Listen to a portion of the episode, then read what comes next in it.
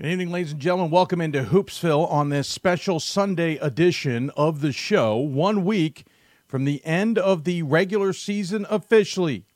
I am your host, Dave McHugh, and we are on air after a week uh, in between shows, unplanned.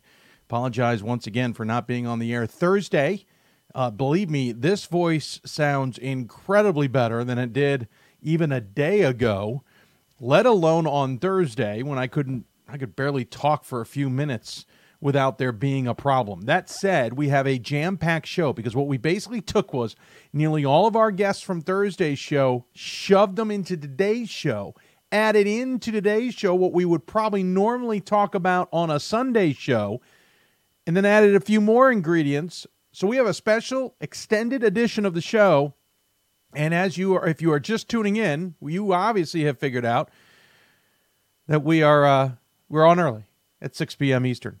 This is a hint to next week. We haven't nailed down our start time, but right about now, we will be on the air in a week's time talking about who's into the tournament, who has found themselves on the outside with a hope of getting in, who's found themselves on the outside looking in, and who's sitting in the middle on that bubble, hoping that they can get into the tournament. That's all uh, on next Sunday's show.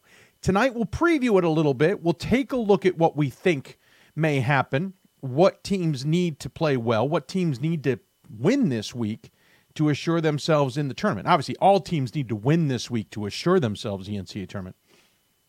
There are many, many teams who need to absolutely win this week or they won't get into the tournament. So that's a little bit of what we have um, on deck, as it were, right now on tonight's show. So again, we took every almost everything we had from Thursday's show and we jammed it into tonight's show while adding also into Sunday's show that we would normally have. So on Thursdays, we normally talk East, Mid Atlantic, South, and, or I'm sorry, Great Lakes, and West regions. And on Sundays, we normally talk Northeast, Atlantic, South, and Central.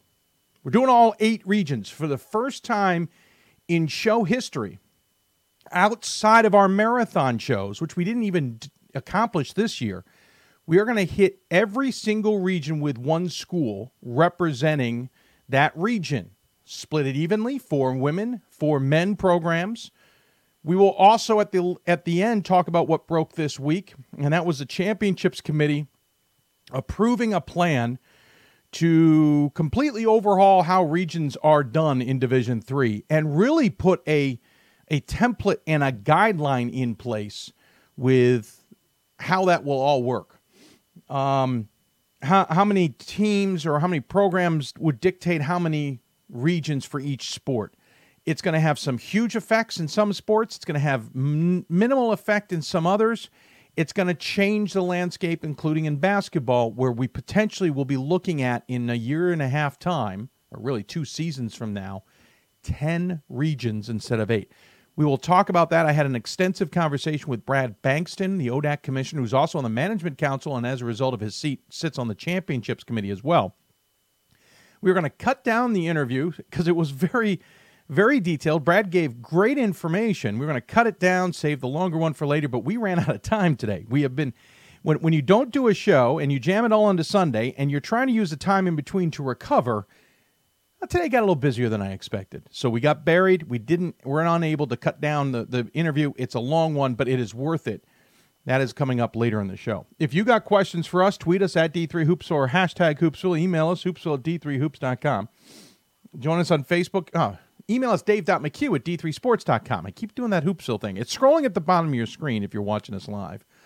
Um, Facebook, facebook.com slash Hoopsville. We are on Instagram at D3Hoopsville as well. However, as you may or may not know, we don't interact through the show. It's a little difficult for us to do that, um, but we will certainly try. I mean, if, if you if you ask us a question there, listen, the chances of us seeing it tonight are sl- are slim and none. We'll try and see it later and come back to it, as it were.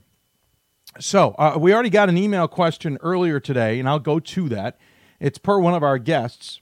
Uh, Greg asks us, "Does Nichols have a chance at hosting opening weekend of the tournament?" He's obviously talking um, uh, men. Uh, remember, week two regional rankings came out here this past Wednesday.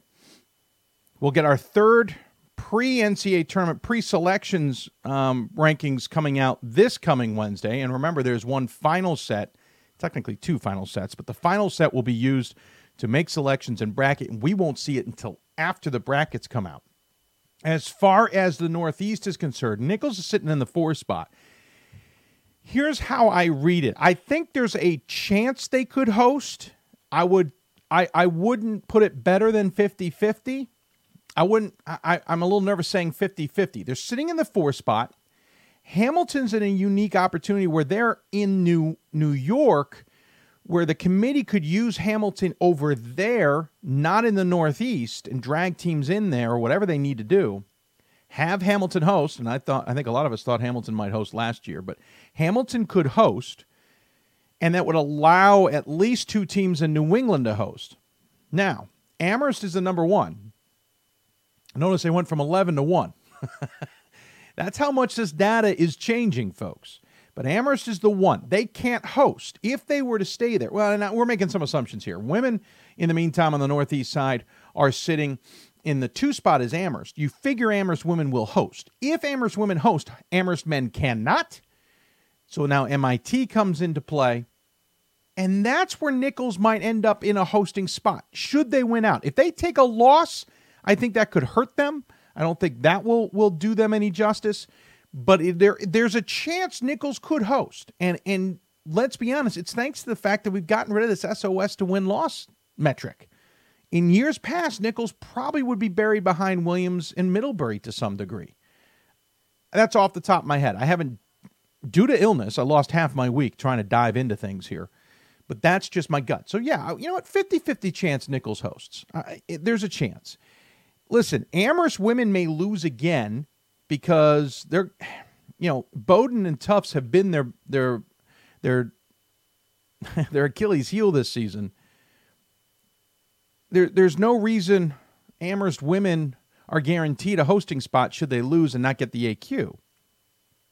That might put Amherst men's into position to host instead, again, assuming winning out. Yeah, and then I think we're back into this conversation where Hamilton Hamilton could take another hosting opportunity in New York, which frees up another opportunity. Now you're down to MIT and, and Nichols, and I think I think you got a reasonable chance at it. So there's my answer. We'll be drinking lots of tea today, just for the record. Sinus cold absolutely hammered me this week. Usually sinus colds kind of sneak up on not sneak up on me, but I, I, I sense they're coming. We start tackling them ahead of time, and we move on. We're not not a big deal. Mm, not this time. Absolutely buried me. Brian says, Congratulations to both Oshkosh teams. Yep, congratulations to them. They both played very well. Oshkosh women, I think, got a little daring at the beginning or the middle of the week. They clinched a tie for the regular season title on Wednesday, and they went and cut down the nets. First off, I don't know that many programs that cut down the nets at the end of the regular season. That's usually a tournament thing. But they ended up not needing to worry about it on Saturday um, and uh, got it tied up. Chris Mitchell reminds us that the first NCAA bid has been handed out. Wash U women have secured the UAA championship in the regular season. Remember, the UAA does not have a tournament. They all play their rivals next week. So Chicago and Wash U will play each other, and Rochester, uh, Emory, etc. Uh, U has clinched the UAA title, so they have their first. Uh, we have our first bid in the books. Many more to come. Uh, UAA men is going to come down to next weekend amongst everybody else. I think the next bids are decided maybe Thursday, but I'm pretty sure Friday. The trackers, I believe, are online. They are a beast. Uh, the guys were working on them. I was following along, unable to help, unfortunately, and just got a sense of how difficult the trackers were being to put together. But those are appear to be done and dusted. Um, Anastasia says, "What is it?" So does Giffam. Uh, what is what? This is the Hoopsville show. We talk Division three basketball here. If you got questions for us, again, you can email us, you can tweet us, you can uh, send them via any of the any of the chat boards. Uh, see on YouTube, you know, we got our page there. You can chat through there. On Facebook, where we're simulcasting, you can chat through there. And Periscope, where we got a couple of questions there from some individuals a little while ago as to what it was. I, I, I assume we're talking about the show. So let's talk guest list, shall we? Again, we're going to hit all eight regions if you're scoring at home. We'll start off in the Mid Atlantic in women's basketball. Johns Hopkins head coach Catherine Bixby will join us to talk about not only the Blue Jays, who are playing pretty well, maybe flying a little under the radar, but also talk about the Centennial Conference playoffs upcoming. Then we'll jump all the way out to the West Coast. Occidental men's basketball will be on the show. Jonathan uh, Crosswaith will be joining us. He is a junior guard for Oxy. He'll talk to us about the Tigers' big win over Pomona Pitzer just the other night. Also, talk about their hopes of maybe making it to the NCAA tournament. Uh, then we'll come back to the East Coast, stay with men's basketball. New Jersey City men's basketball coach Mark Brown will join us to talk about the Gothic Knights. They are in the number one seed in the NJAC, but anything's possible in the NJAC, and you could see upsets across the board. Um, Aiden, I'll ask you, or answer your question in a moment. Um, we'll talk to him about what has NJCU learned from last year? How have they adapted to some struggles this year? And how is the team gelling with a lot of different talent on it compared to a year ago? Millsaps women's basketball will then be on the show. We'll head down there and talk SAA with Justin LeBlanc, the head coach of Millsaps. They're having a tremendous season, but do they feel like they got a win to get in? Then we'll go back up to New York. New Paltz women's basketball has, for the moment, um, upended Geneseo's reign on top of the SUNYAC. Granted, they got to play the tournament, uh, but New has beaten Geneseo twice this season. We'll see with Jamie Seward how he feels the New Paltz women's basketball program is doing at this point as they head into the SUNYAC playoffs. Of course, New Paltz making it difficult on everybody, having everybody come down to New Paltz.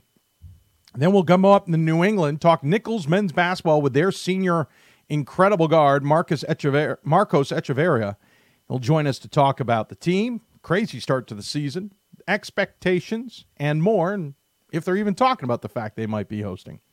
Then we'll talk about a team that we've talked about on this show a few times of late. La Roche men's basketball will join us. Herman Carmichael, their head coach, will talk to us about La Roche. They're in an interesting spot if you look at the, the regional rankings.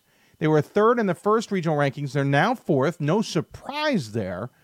But considering the top three, Capital Marietta and Wooster, LaRoche could move up a little bit, and LaRoche is another team like Nichols that, because of positioning, might be in a perfect spot to host as well. Who knows? We'll see. Uh, then Wisconsin women's basketball coach Clay Knupel will join us. Talk about uh, winning the NCAC regular season, what's ahead of them, and why they probably, even though they only have a one loss, will they need to win the, conference to get in? Otherwise, do they have a chance? Then we'll talk to Brad Bankston, as we said in a pre taped interview, about the conference shuffling up that has been proposed. And then Pat Coleman and Ryan Scott will join us to talk about bubble teams who may be in danger, answer some of your questions. It's all ahead on a jam packed extended show here. Obviously, starting here at six, we plan to go for at least three and a half, maybe more hours. Actually, I'm pretty sure we'll go more than that. We'll probably go about four hours tonight, so get your questions in. Aiden retracted his question. I don't know why you retracted it, Aiden. Said, How does the hosting process work? The hosting process basically will work in the sense that um, top teams in each in the, the top one or two teams, really the top two teams in each region are in the best position to host. They are not guaranteed that. Um, men try and definitely try and what they say seed their top 16 in the sense of here are top 16 teams we feel in the country and we feel they should host the opening weekend. So it can be uneven. There could be three teams in one region, for example, they think is better than one team in another region. So that will be part of it. It's the the same system that is used to regionally ranked teams is going to be based on on hosting.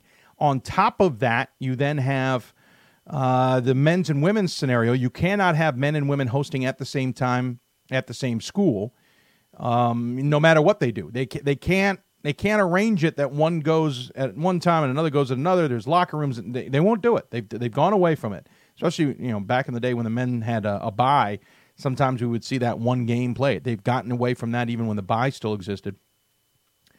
Women have priority the opening weekend in odd number years, so thus this year, men will have uh, priority the second weekend. So, a case and example Amherst and Amherst.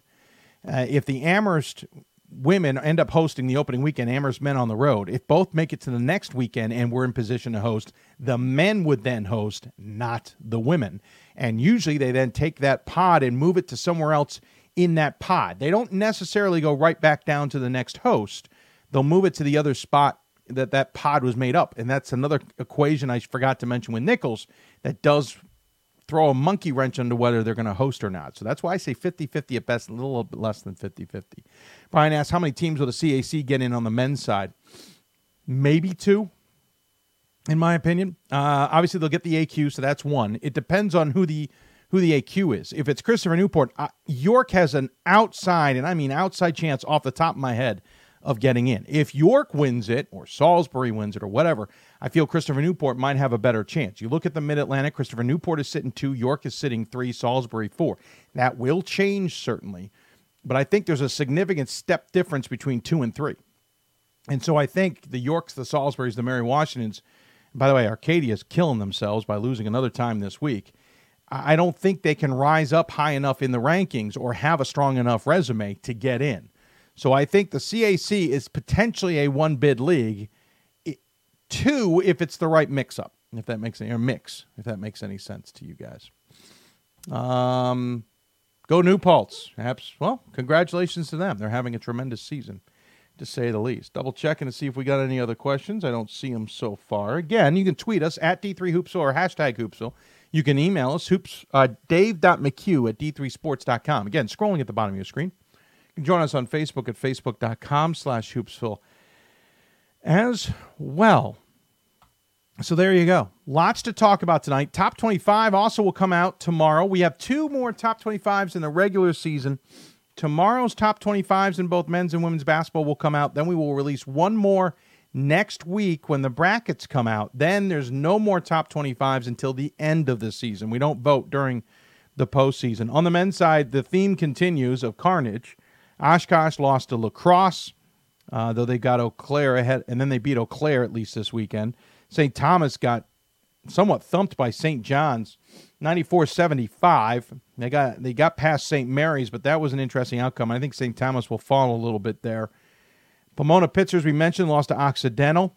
Amherst lost to Hamilton this week in a dandy of a game on Saturday, came right down to the end. Then they got past Wesleyan in the quarterfinals, probably ending any hopes Wesleyan had at getting into the tournament and maybe the NESCAC having five teams.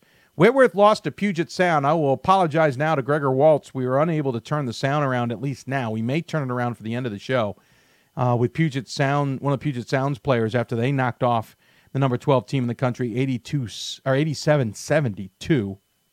That game was in double figures a lot. Whitworth's going to take a tumble in the polls, I have a feeling. Capital lost twice this week. They're now 19 and 6 and reeling. They lost to Wilmington and then Mount Union. We told you to watch out for Mount Union. Plattsburgh lost to Oneonta, then New Paltz at least they got past, but the Oneonta loss could hurt them as well. Again, I think the SUNYAC is playing itself into a one bid league if it wasn't there already. Wabash lost to Wittenberg before getting past Oberlin, and Middlebury lost to Tufts in the quarterfinals. For Pool C implications, I think Middlebury's already punched its its ticket. And so anybody who was down in that 15 to 20 range in everybody's prognostications, one of them's come off the board at least. In the receiving votes category, Center lost. Arcadia lost twice. We mentioned that to Widener and Hood. Stevens Point lost to Platteville, and Stevens Point's playing themselves out, uh, has completely played themselves out of an at large bid, in my opinion. Occidental, uh, as much as they got past Pomona Pitzer, Claremont Mudd Scripps had beaten them earlier in the week. Gordon lost twice, both to Nichols and to Endicott. Gordon's in a little bit of trouble. They're going to have to win the AQ, obviously. New Jersey City, who we'll have on later, lost to Ramapo at Ramapo, which is always a tough place to play, but New Jersey City taking a loss they probably can't afford. Mount Union, who had beaten Capital, well, they had lost earlier in the week to Baldwin Wallace. Oswego lost to Oneonta before getting past Brockport and Geneseo in a crazy week for Oswego. Augsburg lost twice. They're going to come out of the votes category. They're 17 and 8. And Scranton lost to Drew before getting past Goucher. And then Guilford lost to W and L as the ODAC continues to turn. On the women's side, just two losses. Gettysburg lost to Dickinson in a shocking score, 79 49. That was one that had all of us double checking it. Gettysburg not playing with their best player in that contest. Um, and then La Crosse losing to Oshkosh. We mentioned that one earlier, 71 62. That is a top 25 game. Receiving votes category, nobody in the women's top 25 outside of that lost, or even those who were receiving votes. So uh, women's vote will be probably pretty static, pretty simple when it comes out tomorrow. Quick check of the questions before we get to our first guests. Don't see any right now. Appreciate you all tuning in and hope you're going to enjoy the show. Coming up next, we'll talk to Johns Hopkins women's basketball coach Catherine Bixby about her squad. Just how good does she think they are, and how will they do in the Centennial Conference race? You're listening to Hoopsville, presented by D3Hoops.com from the WBCA NABC studios. More Hoopsville after this. Football has taught me a lot throughout my life. It's definitely had a huge imprint on who I am as a person. Competing at a Division three level created that opportunity for me to go to college not only was I the first one in my family to graduate college, but I was really the first one to even go. Being the first one, I'm breaking that cycle, and, and now that I've graduated, I'm not sure what's the next step, but I know I have a lot of doors open. And a lot of those are open because I played football and ran track here at Otterbein. I'm well. How are you? Uh, much.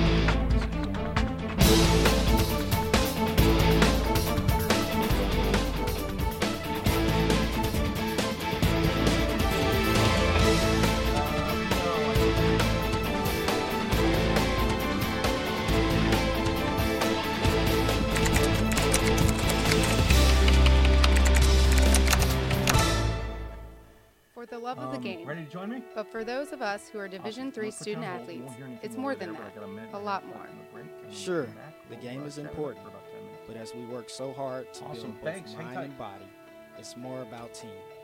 That is why NCAA Division III teamed up with Special Olympics. And in giving the gift of sport to those for whom it seemed an impossible dream, we are working to make this a better world. Help us keep that dream alive. You can make a difference. I'm a Division III student athlete, and I know how powerful words can be.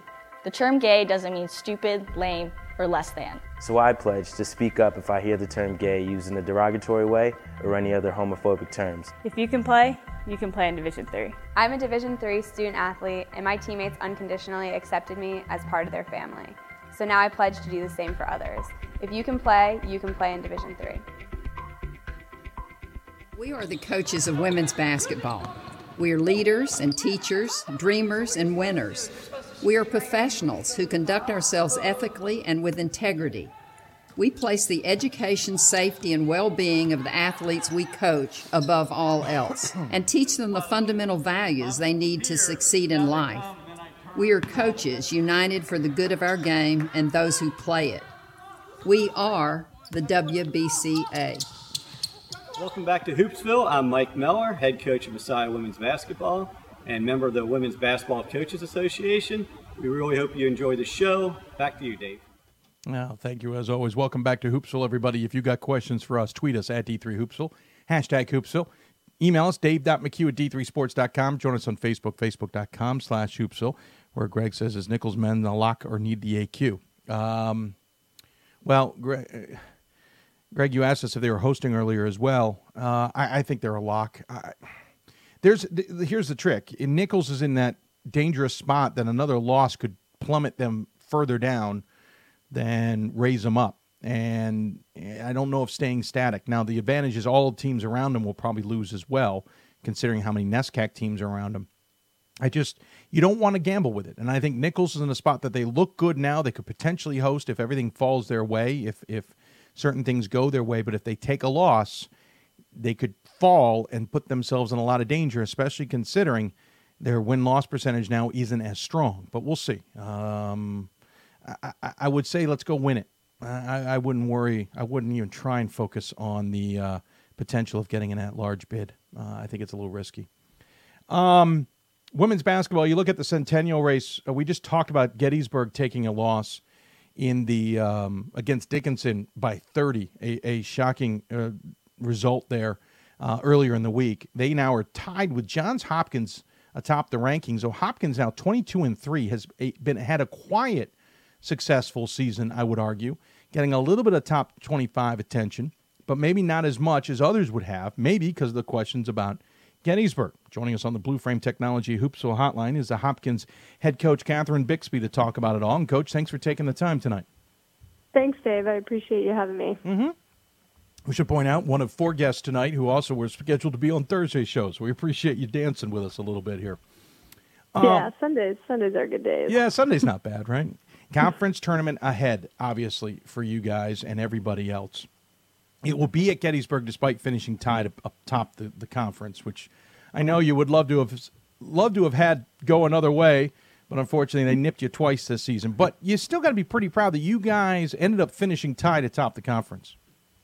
Yeah, really proud of the team. I mean, those two losses to Gettysburg are are tough. Uh, I think with this team, it's a little bit of a mind game right now. They, I think they intimidate themselves. They mm. talk themselves out of it a little bit. Uh, but in terms of the rest of the season, I was extremely proud of not just the individual performances, but the team performance uh, collectively as a group has just been really impressive, especially as of late. These last three games have been really, really beautiful. Uh, not that long ago, this program was 12 and 13.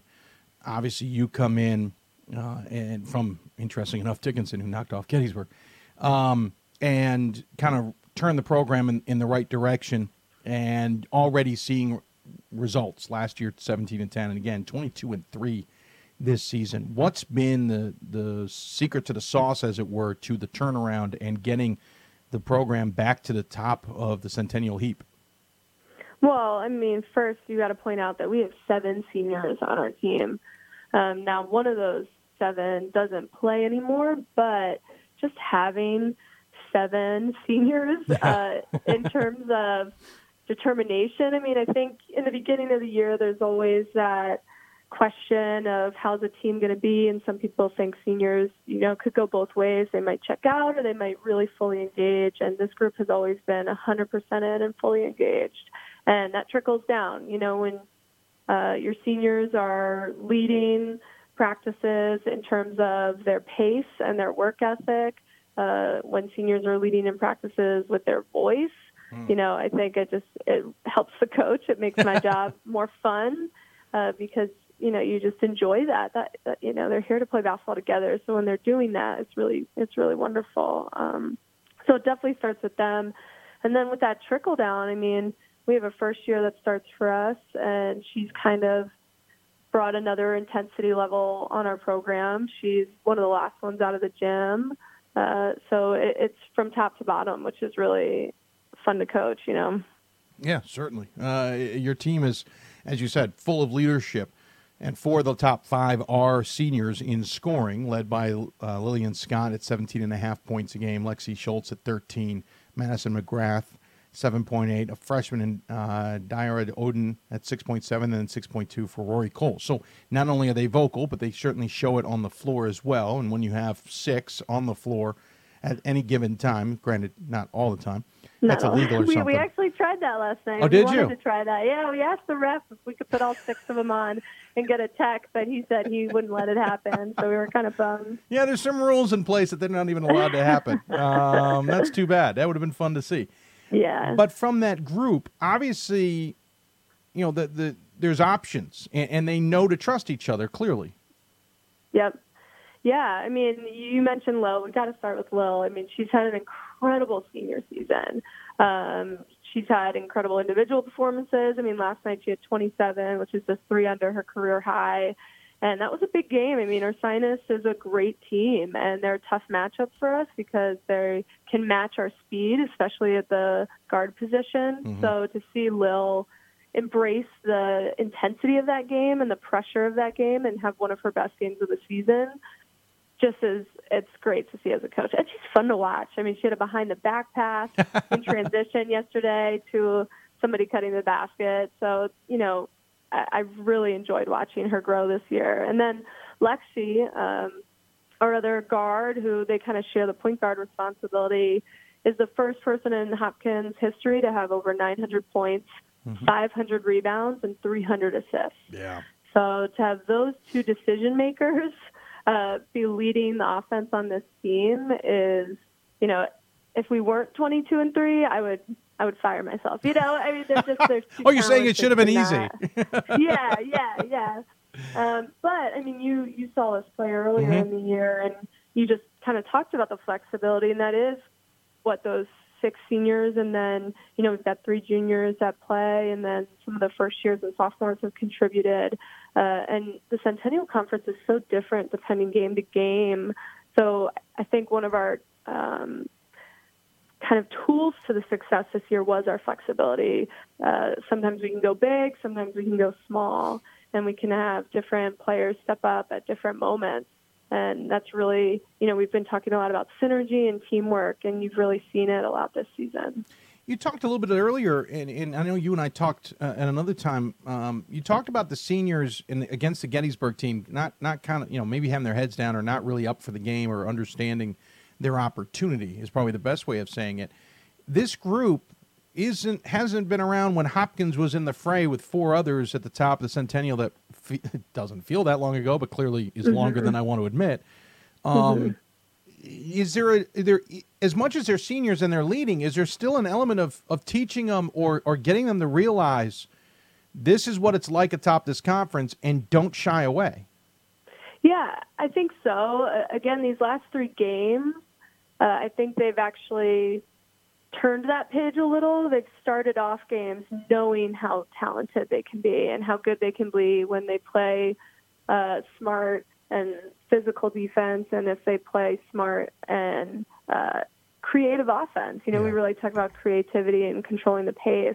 Uh, so I think the last three games that's really come together, and uh, it's sustained too when we make substitutions, which is important. You know, I think before sometimes we would ball watch Lexi and Will just because they're so talented, uh, and now we've we've realized that all five players on the court at all times can be a strong co- contribution to our offense. Um, for them, you know, because they haven't played in a championship game and we still have to win a semifinal game. Granted, I haven't won one yet either in the Centennial Conference. Um, I, I think then you've just got to focus on the controllables. Sure. And the controllables are defense and then our you know our execution and our keys to the game and that's kind of been the theme this year so we're just going to keep on keeping on with that not changing anything or try and talk ourselves out of this at all Speaking of the semifinals coming up on uh, Friday, you'll be at Gettysburg, as we mentioned. You'll take on Haverford. It's the only game we know, as uh, Gettysburg will wait for the 4 5 game to be played uh, on Tuesday, I believe, between Ursinus and Muhlenberg.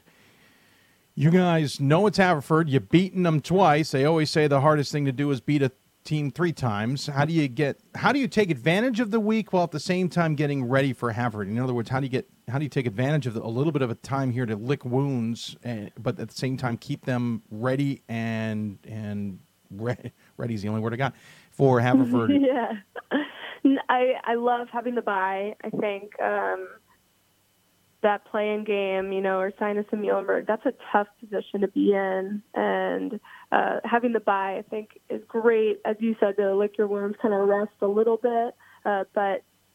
You know, I'm at Hopkins, and students really appreciate preparation. Mm-hmm. So this week, we really are going to dive into kind of our X's and O's and you know, Bobbi Morgan runs an incredible Yeah. program at Haverford, and you know, her kind of spread offense slash chin offense is intricate and wonderful. So we're going to have to be watching quite a bit of film to try and digest how we're going to attack that. Um, but I think mainly it's just pace. You know, still trying to. It's exciting, but still trying to just focus on what we can control and somewhat soak in the moment. You know, this this season's gone by so quick, and um, some of this will be kind of nearing the end. So I really want them to enjoy it. You're sitting in the fourth spot in the regional rankings. Obviously, we'll get an update on Wednesday. I assume the message to the team is we're not playing in March unless we win this thing. Yeah. Yeah, you know, I heard I heard you talk about Nichols right right before this, and uh, it's a similar kind of situation. I don't want to put uh, the decision into the regional, you know, committee if we lose the semifinal game or if we lose the championship game. I mean, this whole season, winning the championship has been our ultimate goal, um, and I think that's 100% attainable, and that's kind of just what's on our mind right now. Sure, I can understand that, and I assume it's not worth distracting the team either. You want them focused Right. on winning. It- it would- there's no point in talking what ifs. Right, right. Um, Centennial race, as we mentioned, been pretty tough. Uh, you're not nationally ranked, you're getting some attention. Fair, or do you think you guys are a little bit under uh, underappreciated? Yeah, I think it's fair. You know, I Transylvania's ranked now, but they weren't Right. when we played them. uh, and they have beaten a team that was ranked when they played them. So that's you know what my time at Ithaca it was kind of similar. We never Yeah. really got ranked at Ithaca, and we made it to the Sweet 16s and the Elite Eight. Uh, so I, I think you've got to show the committee that you can beat a team while they're ranked, and we haven't done that. Granted, our body of work, I think we would be Mhm. an incredible addition to the NCAA conference or the tournament. Um, we have, you know, seven seniors, six at play, and, and it's a team that has definitely earned it. Um, but I think, uh, you know, we want to win that championship first. Sure. Makes total sense to me. Both programs Yeah. playing well at Hopkins. It's been exciting since you and uh, Josh Loeffler took over the program simultaneously. What's it been like to, to coach alongside Josh at a school that had seen nothing but uh, Nancy and Bill for decades upon decades? Yeah, Josh is an incredible colleague. He is really helpful. We actually bounce ideas off each other. Um, he just kind of gave me some some pointers for yesterday's game and some isolation sets and action. so he, you know, he knows the game really well, and he runs some beautiful basketball with his team. So it'd be silly not to try and use that as a resource. Um, but it, you know, it's always Hopkins, not Yeah. just the basketball programs, but Hopkins in general. Uh, the sports are just so phenomenal, and every coach is really great at what they do. So the department uh, is super supportive. The administration is supportive. We have a lot of trust, so we can kind of operate on our own. Um, and that definitely allows these teams to thrive. You know, I, I think it's a really wonderful spot to be at. I'm very fortunate. Well, uh, I appreciate you coming on. I certainly know Hopkins down the street a bit and uh, know what you speak of from afar, but it's good to get the insight, as it were, from you. Appreciate your time joining us. Uh, good luck this week, uh, and hopefully, we're talking about you in a week's time as well when we're talking about those playing in March. As always, we give the coach the final word. Any final thoughts you want to share? Those tuned in.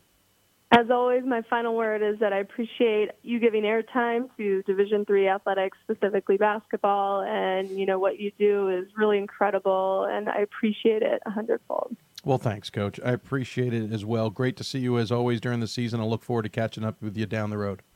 All right, thanks, Dave. Absolutely. Catherine Bixby joining us here on the Blue Frame Technology Hoopsville hotline from the Johns Hopkins Blue Jays women's team. Again, 22 and 3 overall, 18 and 2 in conference. You heard her say same thing we were talking about Nichols. Yeah, they're in a spot. Listen, in those regional rankings, you figure Messiah and Scranton are coming off the board no matter what. They aren't going to be there. That leaves Gettysburg and Hopkins right now. Again, rankings can change, and Hopkins could even get ahead of Gettysburg maybe this week. That 2 0 advantage for Gettysburg may keep Gettysburg ahead of Hopkins in the rankings. But my point being is, let's just say everything went chalk. They both ended up in the championship. One of them's coming off the table. So Gettysburg or Hopkins is probably, all things even right now, going to get to the top of that table quick for an at large chance. And they may get in. But as she said, don't leave things to chance. Don't leave. If you lose, you could fall in the rankings. Somebody else could get ahead of you. That could stop you from getting in. So obviously, the goal for the Blue Jays is win and get in. Thank her again for joining us.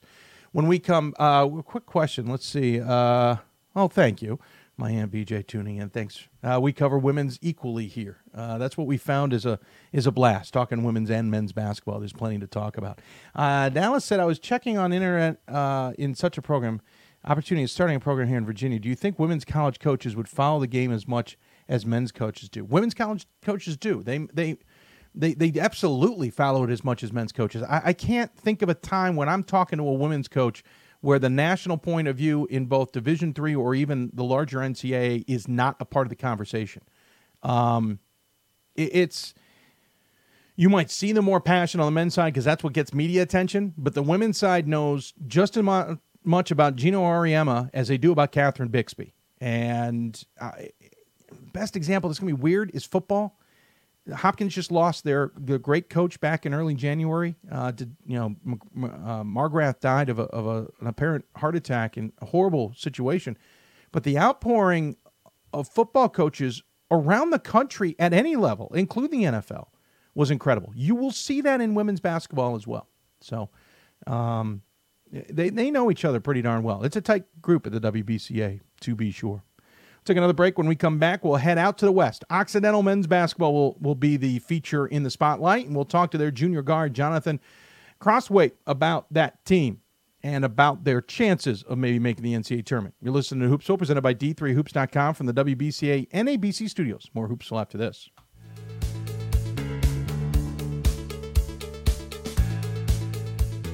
Being a part of the different activities and organizations that I've been a part of, I'm actually able to see myself where I'm like, hey, I actually can make a change. I'm one person that can make a difference. Division three has helped me to develop teamwork skills, critical thinking skills, time management skills. It's not just about basketball or it's not just about school, it's about developing yourself as a person altogether.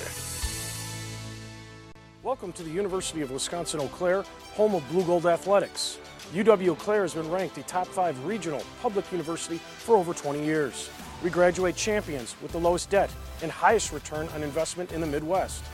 Blue Gold Athletics is a Directors Cup Top 20 Division III program offering 22 sports with almost 700 student athletes. UW Eau Claire is about excellence in the classroom, the field of competition, and the community. Are you the next Blue Gold? My name is Marcus Walker. I was All State, won a state championship, a high school All American, and played college and pro ball. I play because I love the game. I grind to be the best. I sweat because I put in work. I'm strong because I believe. When I want to bring it before game time, I come to the house that college basketball built, the CBE. No matter your skill, take it to another level. Elevate your game right here at the College Basketball Experience at Sprint Center. I coined my definition of success in 1934. My definition of success is peace of mind attained only through self satisfaction in knowing you made the effort to do the best of which you're capable. It's like reputation and character. Reputation is what others perceive you to be, character is what you are.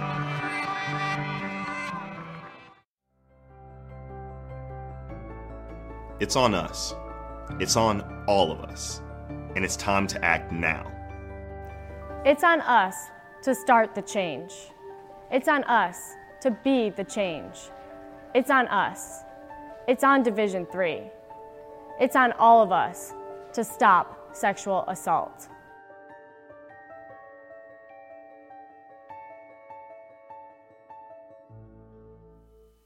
And welcome back to Hoopsville, everybody, here on this Sunday extended version of the show. A little taste of what we'll be doing next week. Of course, next week, maybe less interviews and more uh, prognostications and, at, and mock selections of who we think will make the NCAA tournament. But it's fun nonetheless, and you should join us. Uh, we'll have more information on our Twitter account, Instagram, and Facebook about what we will be doing next uh, Sunday night. So follow them at D3 Hoopsville for both Twitter and um, Instagram, I believe is the word I used. And then Facebook, you can find us on facebook.com slash hoopsville. The west side of the coast is a little bit challenging when it comes to Division Three. You could one word to use it would be island. That might be an understatement. Uh, the SCIAC tends to be one we certainly love talking about, but are lost at trying to understand. And there's been a lot of conversation that Pomona Pitzer should be nationally ranked with just their one loss at the time, now two. Another team that comes to the conversation would be Occidental at 21 and 4, though they also just lost this past week to Claremont Mudd Scripps in a Valentine's Eve game that probably would have loved to have gone another way. One thing we try to do on this show a little bit is change it up. Talk to not just coaches, but some of the players involved. And one out of Occidental that came highly selected, highly chosen by their head coach, Brian Newhall, is the junior guard of the program. Johnny Crosthwaite joins us here via the Blue Frame Technology um, Skype hotline. And Johnny, thanks for taking the time to join us. Really appreciate it. Thanks for having me, Dave. I'm happy to be here. Um, it, it's it's great that the technology works this way, is it not? Yeah, it's super easy. Yeah, absolutely. Got to tell some more coaches how easy it is. Um, let's talk a little bit about the Tigers and the SCIAC. First off, interesting week. You guys lost to Claremont Mudd Scripps 65 57 at their place. Then you had Pomona Pitzer, the nationally ranked team, top 10 at the time you played them, coming to town to your place. You had lost to them earlier in the season by five. You knock them off by one in a thriller. Kind of tell us the emotions of a week like this. Um, quite a roller coaster week because um, we had a close game at Claremont. We definitely thought we could have pulled it out, just didn't go our way. Um, and Pomona was tough. You know, they're a very talented team. Um, and just like the game that we lost by five to them earlier in the season, it was just back and forth. We felt like we could have won. um, but it didn't go our way. So it went our way last night. We're grateful for that, um, but we're humble and we're focused. We want to continue that in the SCIAC tournament. Um, and that's the great thing about the SCIAC is anyone can win on any given night. Um, every game is competitive, from the worst team record-wise to the best team record-wise. Seriously, anyone can win. It's wild. Oh no, that's absolutely the case, and we saw from Pomona Pitt. So they went out and knocked off Whitman, uh, who was top five at the time, then lost the next game to Wash U. Anything's possible, period. And we certainly see it in the SCIAC. You guys are also so close together and know each other so well that it's got to be hard to really be a surprise to some degree. You have to be ultra focused, I would assume. Yeah, you have to be super focused. Um, we try to maximize our strengths and minimize our weaknesses, and we try to take away their best two options um, in their best plays and make them turn the ball over, make them make mistakes. As long as we limit our mistakes, we think we have a really good advantage over any team in the sky. But like you said, everyone knows each other. Like everyone knows where we're from, you know, our background, our bios, what we're good at, what we're not good at. So it's hard to be surprised by anybody. Yeah, that's saying the least. Tell me about this season because you guys got out on a tear, but you played a bunch of teams that for us we, we can't relate to. They're non-division threes, like the West Coast Baptist, Cal Mil, uh, Miramar. He actually plays West Coast Baptist twice and Cal Miramar twice. Sprinkled in with some teams like Caltech, you played an extra time, and Rhodes and and such, and then you got into conference play with a mixture of games like Principia. So it's hard for us here, anywhere else in Division Three, to get a gauge of who you guys are and how good you really are or aren't. Give us a sense of what happened leading up to the game on January 9th, where you guys were undefeated uh, at that point. Well, I think, like you said earlier in the show, uh, it's tough for the geographic isolation factor for West Coast teams um, in the SCIAC because a lot of the schools that are in this league, we don't really have the budget to travel.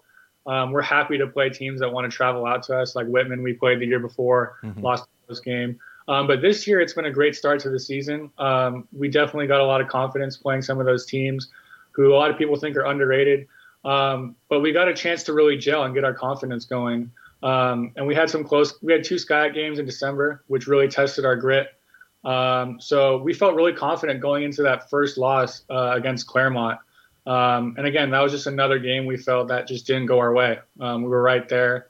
Um, but we're confident that we can make noise in the Sky tournament, um, and we can also make it to the national tournament. But we have to win and get in. There's no option for us. I don't. Right. I, mean, I was going to kind of get to that topic next. We might as well jump there now. Is that the attitude in the locker room? Is you just you look at the regional rankings, you understand the scenarios, you understand your, what your strength of schedule is. It's either win or or you got no chance. Yeah, it's win or we got no chance. I can't remember the last time that two Sky teams got in. Um, I mean, even though everyone's talented enough to get in, like it's just tough based on the geographic isolation and the strength of schedule. So it's win and get in for us. Sure. Makes sense. Um, it's a little odd for you guys because you're done and dusted. Uh, you've got nothing left until the conference tournament. But at this point, I assume you have no idea who you're playing because there's still some conference games to be played. Uh, it's pretty much set. Um, we're probably okay. going to be at Claremont and then be at Pomona, got assuming it. Pomona wins their semifinal game, which they should. Um, but like I said, anything can happen. Um, so we're preparing for Claremont all week, and then we're going to see Pomona the next night. Again, you guys know each other so well. It's not like it'd be that big a shock uh, if you had to adjust to somebody else. Yeah. Uh, talk about your team with me. Um, you're led by a senior, and you're and you have a handful of seniors, uh, including Zach Baines, who had 21 plus points a game, six and a half rebounds. Uh, you also have Austin DeWitts, that senior at 16 and a half, almost 17 points a game, six and a half rebounds a game, four plus assists a game. Talk about that senior duo. It, it's part of a senior trio, but that duo especially. Yeah, those guys have been our horses. We've been riding them for the past two years as far as scoring. Um, and they also get a lot of rebounds, and they're athletically gifted. I mean, these guys can jump out of the gym too, which gives you an, a huge advantage in our conference. Um, and they've really just been leading us, not just talent wise, but they're great leaders on and off the court um, and in the classroom too. The way they talk to people, they're super humble, they're super respectful. I mean, every guy in the team, all the way to the last guy on the bench, loves them equally. And, you know, we all love them too. So it's pretty cool to see the camaraderie that everybody has for each other. And we really follow that from Austin and Zach um, because they're great examples of leaders. That group is obviously the two leading scorers. You're sitting there in the next group of three who are kind of that next set. You got uh, Yellen Flaherty at, at almost 14 points a game, Adler at 12 points or 11 points a game, yourself at eight and a half. do you guys defer? Do you guys know when they're on and you know to trust them, that, that duo, or is all five of you kind of a, a unit that understands the, everything kind of goes through you? All five of us understand that it all goes through all of us. I mean, anyone, the crazy thing about our five is regardless of stats, anyone can go off for 20 on any given night. Mm. Um, it just happens to be that Austin and Zach are our best guys.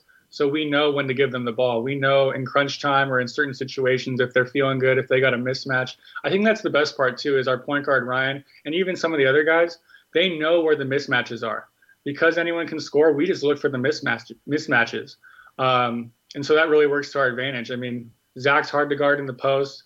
Austin's hard to guard one on one. So we just try to look at the other team and who they're deciding to put on us.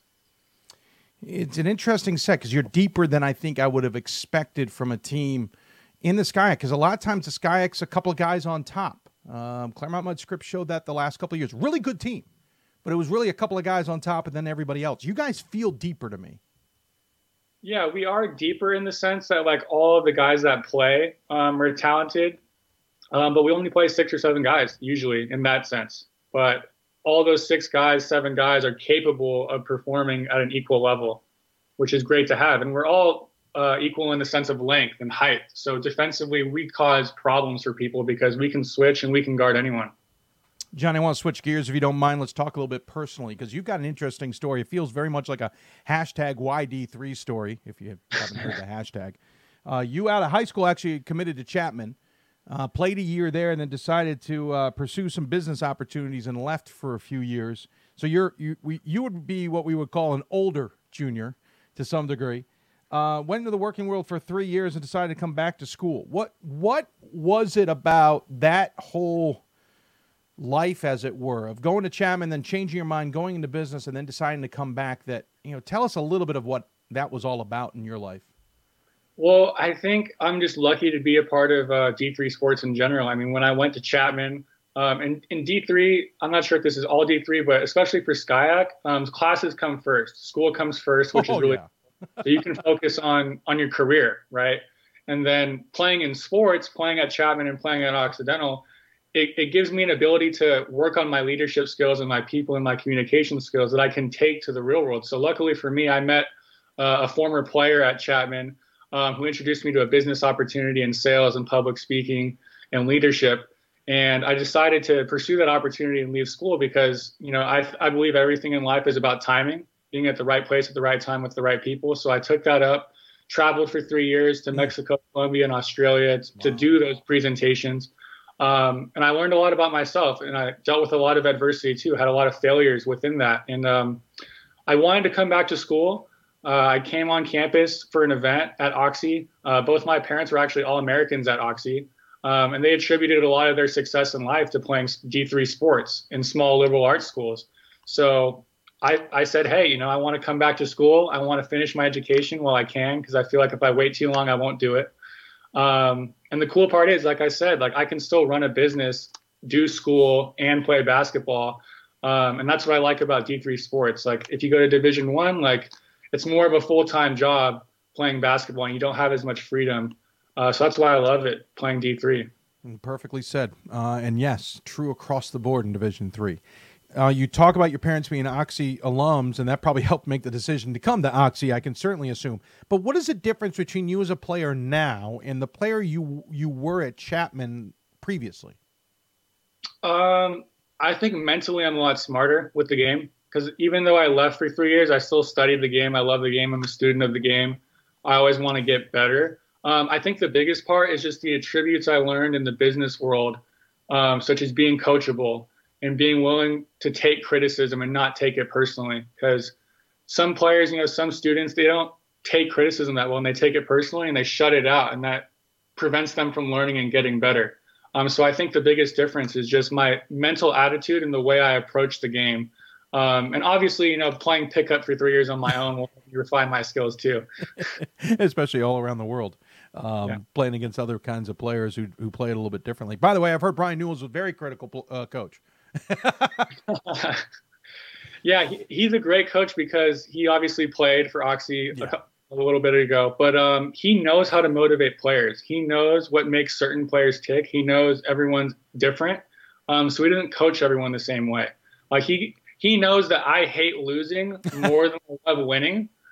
So he'll prod me and, and tell me that you know I suck or something, and it, but he'll also give me plenty of you know uh, positive, constructive criticism and encouragement as well. So he has a good balance of that. Well, at least you're you're you're secure in your own to, to know what he's really doing versus someone takes it personally. Yeah, uh, he doesn't to everyone because not everyone's the same. Not everyone can take it, but with me, he knows how to get me going for sure. That's awesome. Uh, I got to let you go. I'd love to chat with you much more. Uh, real quick question: What are you majoring in, and, and, are you hoping to go back in that same business direction after school? Yeah, I'm majoring in psychology right now with oh. an emphasis in sports psychology, um, which obviously is great for communication and dealing with people. I currently have a software startup that I'm a part of right now, so I'm doing that while I'm in school. Um, so I'm going to pursue that once I graduate as well. Johnny, you're overachieving, bud. You don't have to do that much. It's okay. Just enjoy basketball. Just try my best forget the rest. Johnny, really great to chat with you. Thanks so much for taking the time. Good luck. Obviously, it's winter. Get in in your mentalities.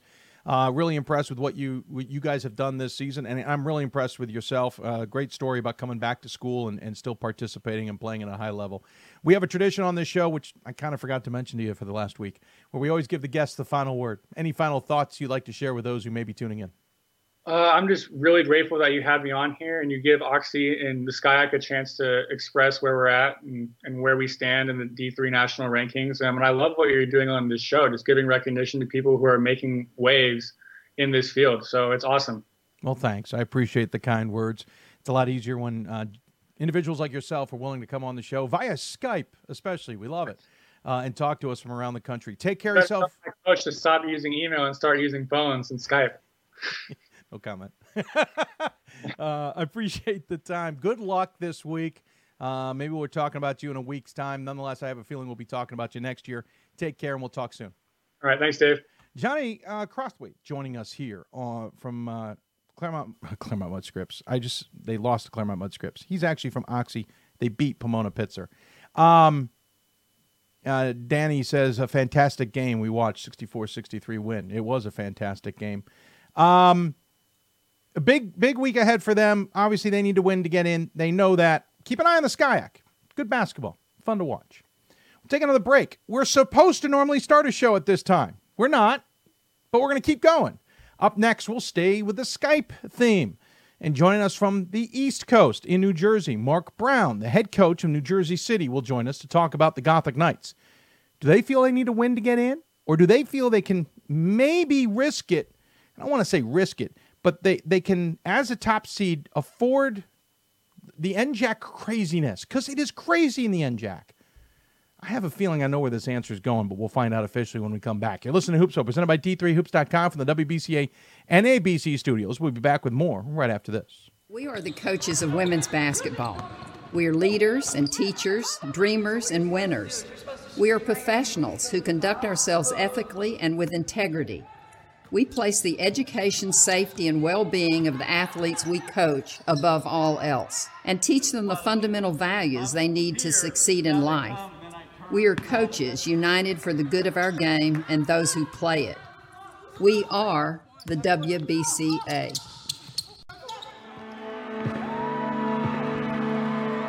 Great moments are born from great opportunity. That's what you have here tonight that's what you've earned here tonight. This is your time. Now go out there and take it.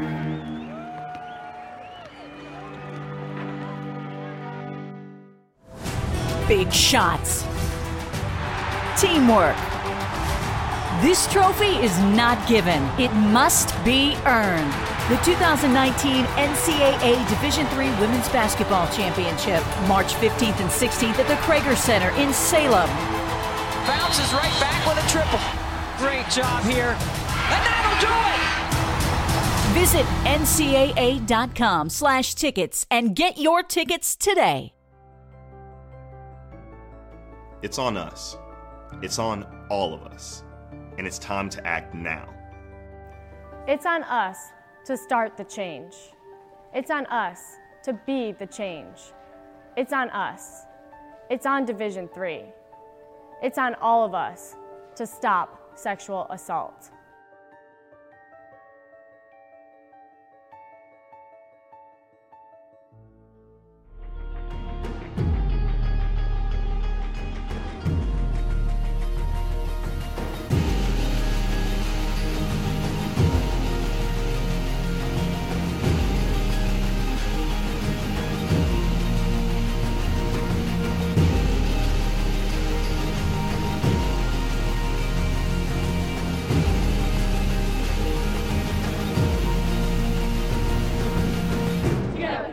Learned a lot of valuable lessons playing college football. I never thought about the health benefits of exercise until I actually started to talk to coaches in college. It's not only just for performance, it's for life. My coaches instilled the importance of well-being, not only building up strength, mental health, getting enough sleep, eating properly is all what it is to be healthy. I decided that I want to go in a personal trainer and share my knowledge that I obtained in college about physical and mental well-being. UW Eau Claire and Mayo Clinic Health System are creating amazing opportunities for students from across the Midwest. Our collaborative research agreement allows students to work with world renowned physicians and scientists.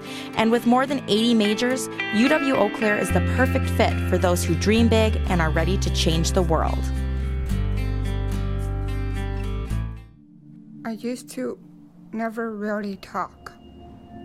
Ever. Uh, I was afraid if I said something wrong, everyone would laugh at me. But then I started to play golf with Special Olympics. It helped me to find my voice. And now everyone else is speechless. Big shots. Big dunks.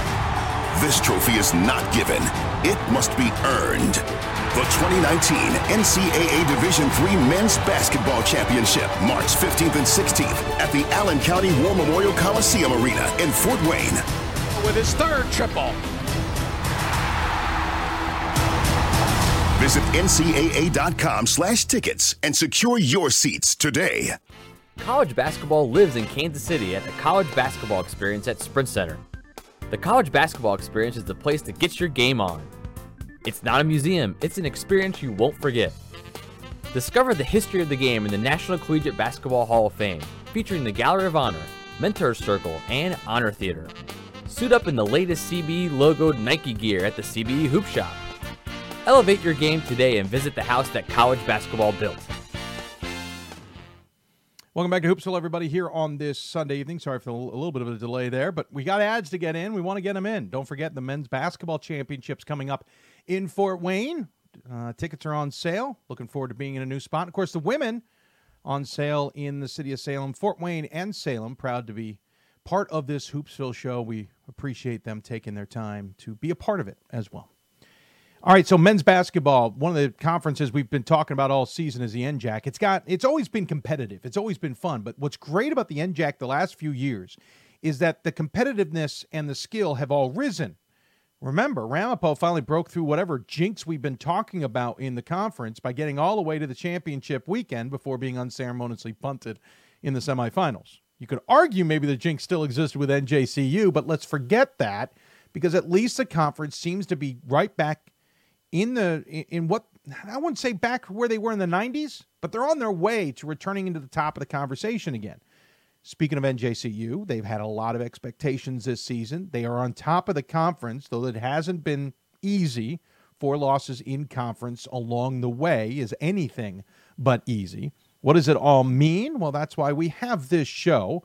Joining us to talk about these topics is the head coach of the Gothic Knights. Joins us on the Blue Frame Technology Hoopsville hotline via Skype. It's Mark Brown. And uh, coach, first and foremost, congratulations on at least finishing on top of the heap because to some degree that means a lot. Yeah, I appreciate it. Yeah, it's been a been a rough season. A lot of ups and downs. Uh, we've had some injuries. Uh, we've had some situations that we really um, we didn't expect this year. Uh, we I've, I've, had to change my lineup a bunch of mm-hmm. different times. So to win the regular season title in NJAC is a big deal, and we're proud of that accomplishment. Let's go back to the end of last season because I think a lot of of questions start there.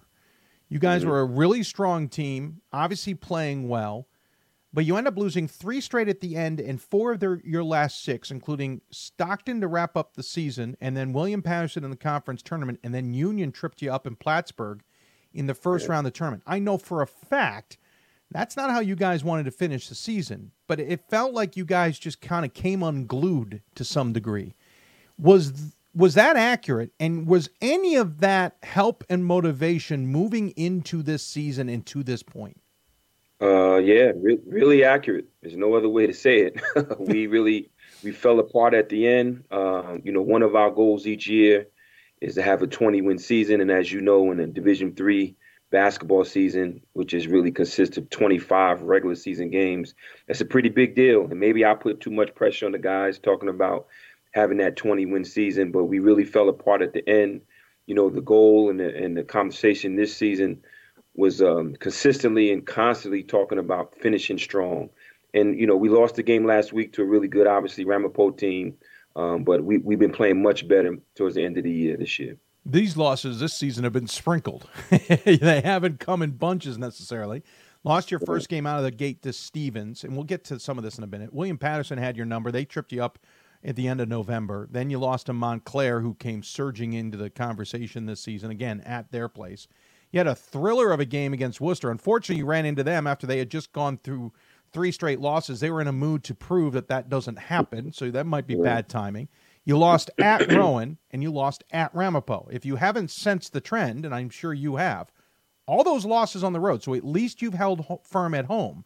But most yeah. likely, if you continue playing, you're going to have to go on the road. What is the road? Why has the road been so challenging? Uh, you know what? It's on the road for some reason we can't put two halves together. That's been the issue. Uh, you know, it, each of those losses, we we played one great half. Unfortunately, it was either we dug ourselves into a hole in the first half, or we didn't um, com- communicate and didn't didn't do what we needed to do in the second half. So uh, we, we're just trying to stay consistent. You know, we have some new guys. We have a veteran team, but I have some new guys that have become some key guys pretty quickly.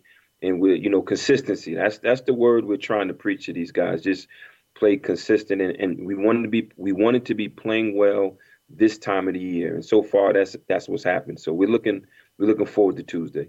What was interesting was the, the, the recognition that your program got in the last couple years, especially with Sam Tony and, and his story, mm-hmm. seemed to turn you guys into a magnet. You got a, a bunch of players who from other programs said, you know what? No, I want to play there. I want to play with Mark right. Brown. I want to play with yeah. Sam Tony. Or you got players who at a higher division said, no, this isn't for me, and this is where I want to go.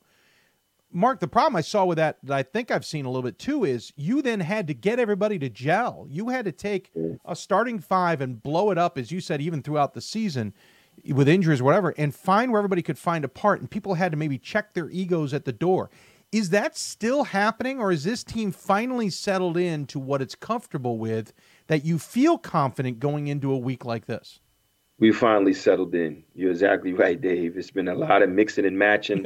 uh, I've, I've already told Sam Tony, uh, you know, I'm going to have to use him as my main recruiter as soon as his basketball career is over because you're absolutely some guys have. I have probably two players on my team that have you know joined us in the past year just because of Sam. So it's been great. Uh, the guys, it did take some time to come together. We won some games where we really didn't play well, but we still stayed together and was were able to finish off a couple of teams. But like I said, you know, the key is for us to be playing uh, playing well now at this time of year. We had a great practice today. Looking forward to practice tomorrow, and we're really looking forward to the semifinal matchup Tuesday at home. Not to look too far ahead, um, you've got six seniors on this team, but Sam Tony's a junior, and some of those other guys that are key to this to this team are juniors or, or, or underclassmen as well. So it's kind of a mixed bag. You, you I'm assuming there's pressure to get it done because you got six seniors. You want to take advantage of that like Ramapo did last year but at the same time, you still have a heck of a core coming back. Right. W- where do you check that in mentally? I, I know it's all about the here and now, but can you afford yourself to go, listen, we're still building to some degree? Uh, not really. We're okay. kind of on a mission to to to get this NJAC championship this year. Two years ago, we had a golden opportunity at Ramapo. Great team. They won on a buzzer beater. Thank God Thomas Bonnicum graduated. Uh, I've heard that from a lot of people. yeah, and then last year was just you know like like you said earlier, we weren't playing well at the end of the year. Um, Coach Chapman did a great job in preparing William Paterson, and they came in and upset us on our home floor. Uh, I got a group of seniors that are really starving for a championship. Uh, as freshmen, they won an ECAC Metro Championship, and they're looking for that NJAC title. They know this is their last chance, so that's what the mission is now. We just we're, hungry for a title. I haven't won a title now, a conference title since 2010 11. So I'm excited to be in this position where we're hosting at home. Um, but right now, we're just worried about getting trying to get past the tough Ramapo team, who's playing really well right now. Your two leading scorers, Tony and um, Banks, are junior sophomores respectively, and then Green and Richardson are two seniors. So we kind of have that yin and yang to some degree. Yeah, you're on top of the conference, and that obviously means a lot because you can play at home, and furthermore, you don't have to play at Ramapo, which, if memory serves, has lost one time in, in four years, I think, on their home floor, and and that doesn't count their other home floor in Vegas. Um, they haven't been as successful there. If you guys want to take the conference tournament there, we can, but um, it is coming to your place. You, you, we just said earlier how you're you do well at home. That's got to be an advantage, but how do you keep the home distractions from affecting the guys or the home advantage from having them back off slightly unintentionally?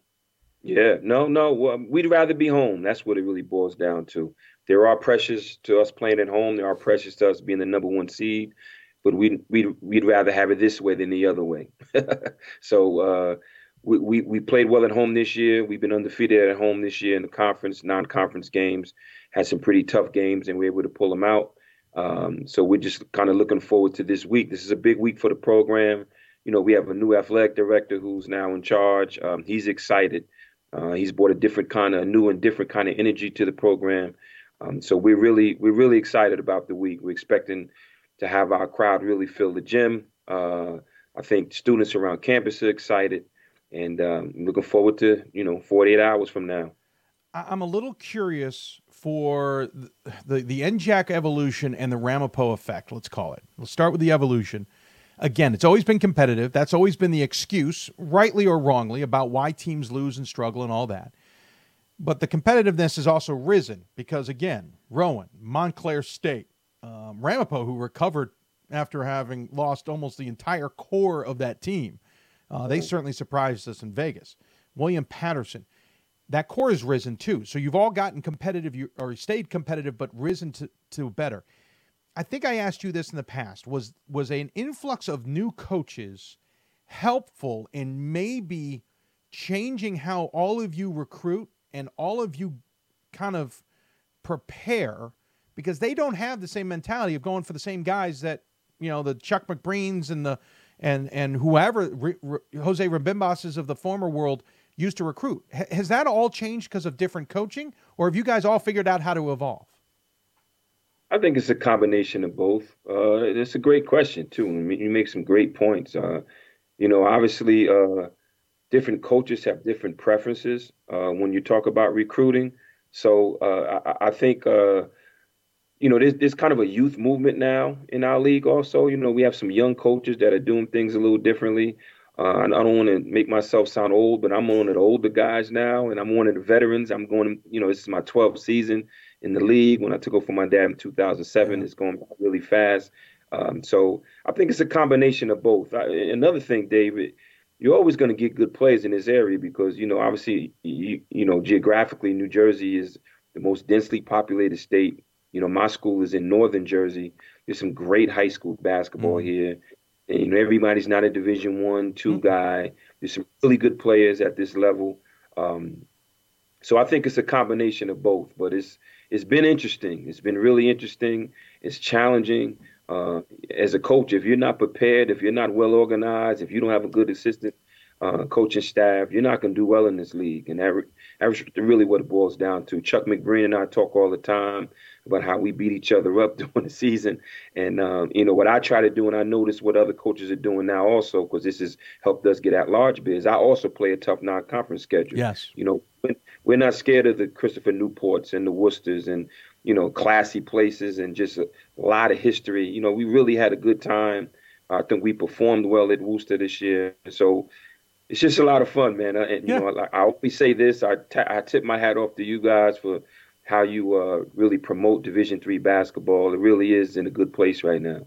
It is. Uh, I agree with you. Um, the Ramapo effect. So they're the finally a new team to get to the Final Four. You know, you know, we've joked a little bit about, you know, nobody else except for Stockton had gotten to the Final Four this century. Ramapo made a wonderful run to the championship weekend last weekend. That can certainly buoy the rest of the conference. That can certainly say to the rest of you, we can do this too. And that whole concern about first weekend losses can be put aside. That said, does it also put now a huge target or a huge expectation on all of your shoulders? Not necessarily to match what Ramapo did last weekend, but to prove, yeah, this is a good conference, and we still need to prove we need to prove that because Ramapo's gone out there and broken through. Right. Well, I mean, I think every year you want to show that your conference is one of the elite conferences.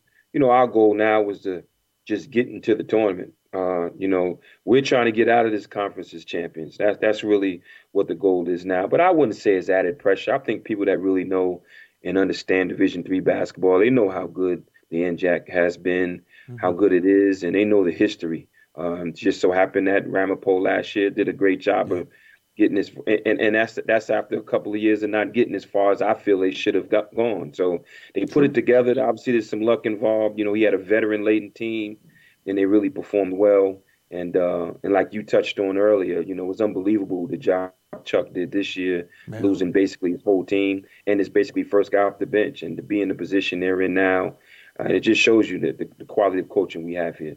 There's a lot of questions I could ask, but I, we obviously don't have a ton of time. But I do want to ask about the rankings and getting in at this point. You sit atop the Atlantic rankings, which at this point, who knows what next next rankings will look like? You guys went one and one, um, and you may slip. But that being said, it's a bunch of NJAC schools. Ironically, not on the women's side, but on the men's side, it is full of NJAC schools. All five yeah. in the top five. Do you feel okay because of the strength of schedule and all these other things that if you don't win the conference tournament you're you can still get in or do you look back at years past and see no selections out of the Atlantic and remind yourself it don't matter we're number 1 yeah no. uh haven't really thought about it I, and it's funny you saying that because my um, director of marketing Ira Thor was talking about oh, this. Don't give him a don't give him a title raise. Stop it. yeah, I, you know this year is one of those years where it's a little different. I think the Atlantic region is a little down, uh, but I, I think yeah. uh, you know not to take the top, not to give a ser- serious consideration to the one and two seed, one and two um, ranked um, ranked teams in the Atlantic region. I think would be a mistake. But like I said, they we, our goal is to not even have to worry about that we're going for this NJAC title. We, we're we're kind of throwing off, pushing forward with with everything, trying to win an NJAC title. You know, like I said, we we we reached our first goal, which is to win the regular season title. The second goal was 20 wins. Um, the third goal is NJAC championship. So uh, that that's what we're striving for. You have an easy motivation because the team you just yeah. lost to is the team you're playing yeah. in, in Ramapo. But what's yeah. the message to the team in the locker room this week? Uh, you know, just just you know, obviously a loss now would be catastrophic. Uh, we we work so hard to get this uh, number one seed in the conference tournament, and let's take advantage of it. That's really what the message is. Ramapo played great last week. We came out a little flat. It was their senior night. Their guys played well. They played well the other night, Saturday, against uh, William Paterson. They have a couple of guys that are really playing well. Rob Lewis and a couple of other seniors uh, playing really well, and uh, you know, uh, we're just kind of trying to hold down the fort at home and, and, looking forward to this game Tuesday. Well, Coach, I appreciate the time as always. Uh, great to chat with you, especially via Skype. I know you have a lot of Brazilian roots, so I will say officially, obrigado. I appreciate the time. I, I, I love the Portuguese language. Um, as tradition, as you know, we give the, the word to the guest, the final word. Any final thoughts you want to share with those who may be tuning in?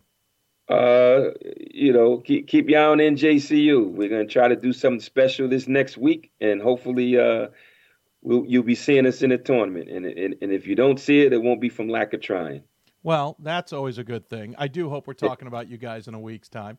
In the meantime, uh, enjoy the home side of this with no travel. That's nice, and I look forward to talking to you down the road. All right. Thank you. Thanks a lot. Have a good night. You do the same. Mark Brown right. joining us here on the Blue Frame Technology Skype hotline.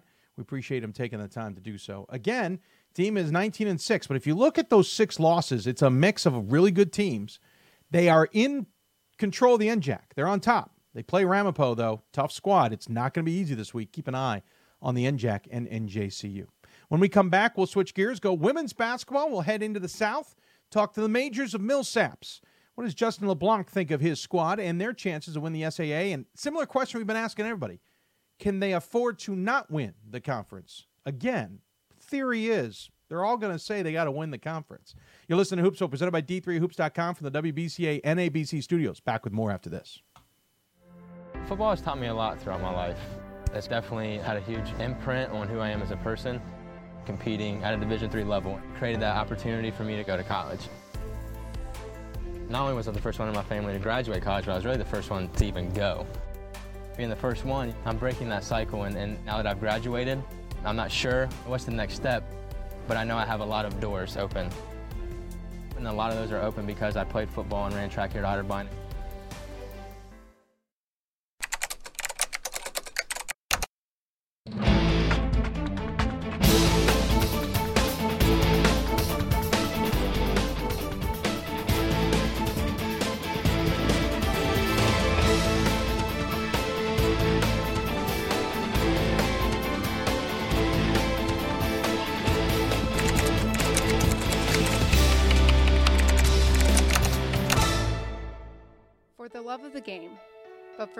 Us who are Division III student athletes, it's more than that, a lot more.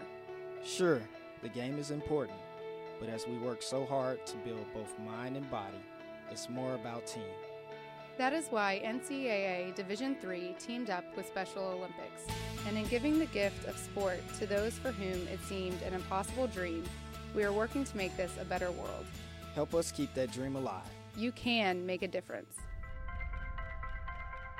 I'm a Division III student athlete, and I know how powerful words can be. The term gay doesn't mean stupid, lame, or less than. So I pledge to speak up if I hear the term gay used in a derogatory way or any other homophobic terms. If you can play, you can play in Division III. I'm a Division III student athlete, and my teammates unconditionally accepted me as part of their family. So now I pledge to do the same for others. If you can play, you can play in Division III. We are the coaches of women's basketball. We are leaders and teachers, dreamers and winners. We are professionals who conduct ourselves ethically and with integrity. We place the education, safety, and well being of the athletes we coach above all else and teach them the fundamental values they need to succeed in life. We are coaches united for the good of our game and those who play it. We are the WBCA. Welcome back to Hoopsville. I'm Mike Miller, head coach of Messiah Women's Basketball and member of the Women's Basketball Coaches Association. We really hope you enjoy the show. Back to you, Dave.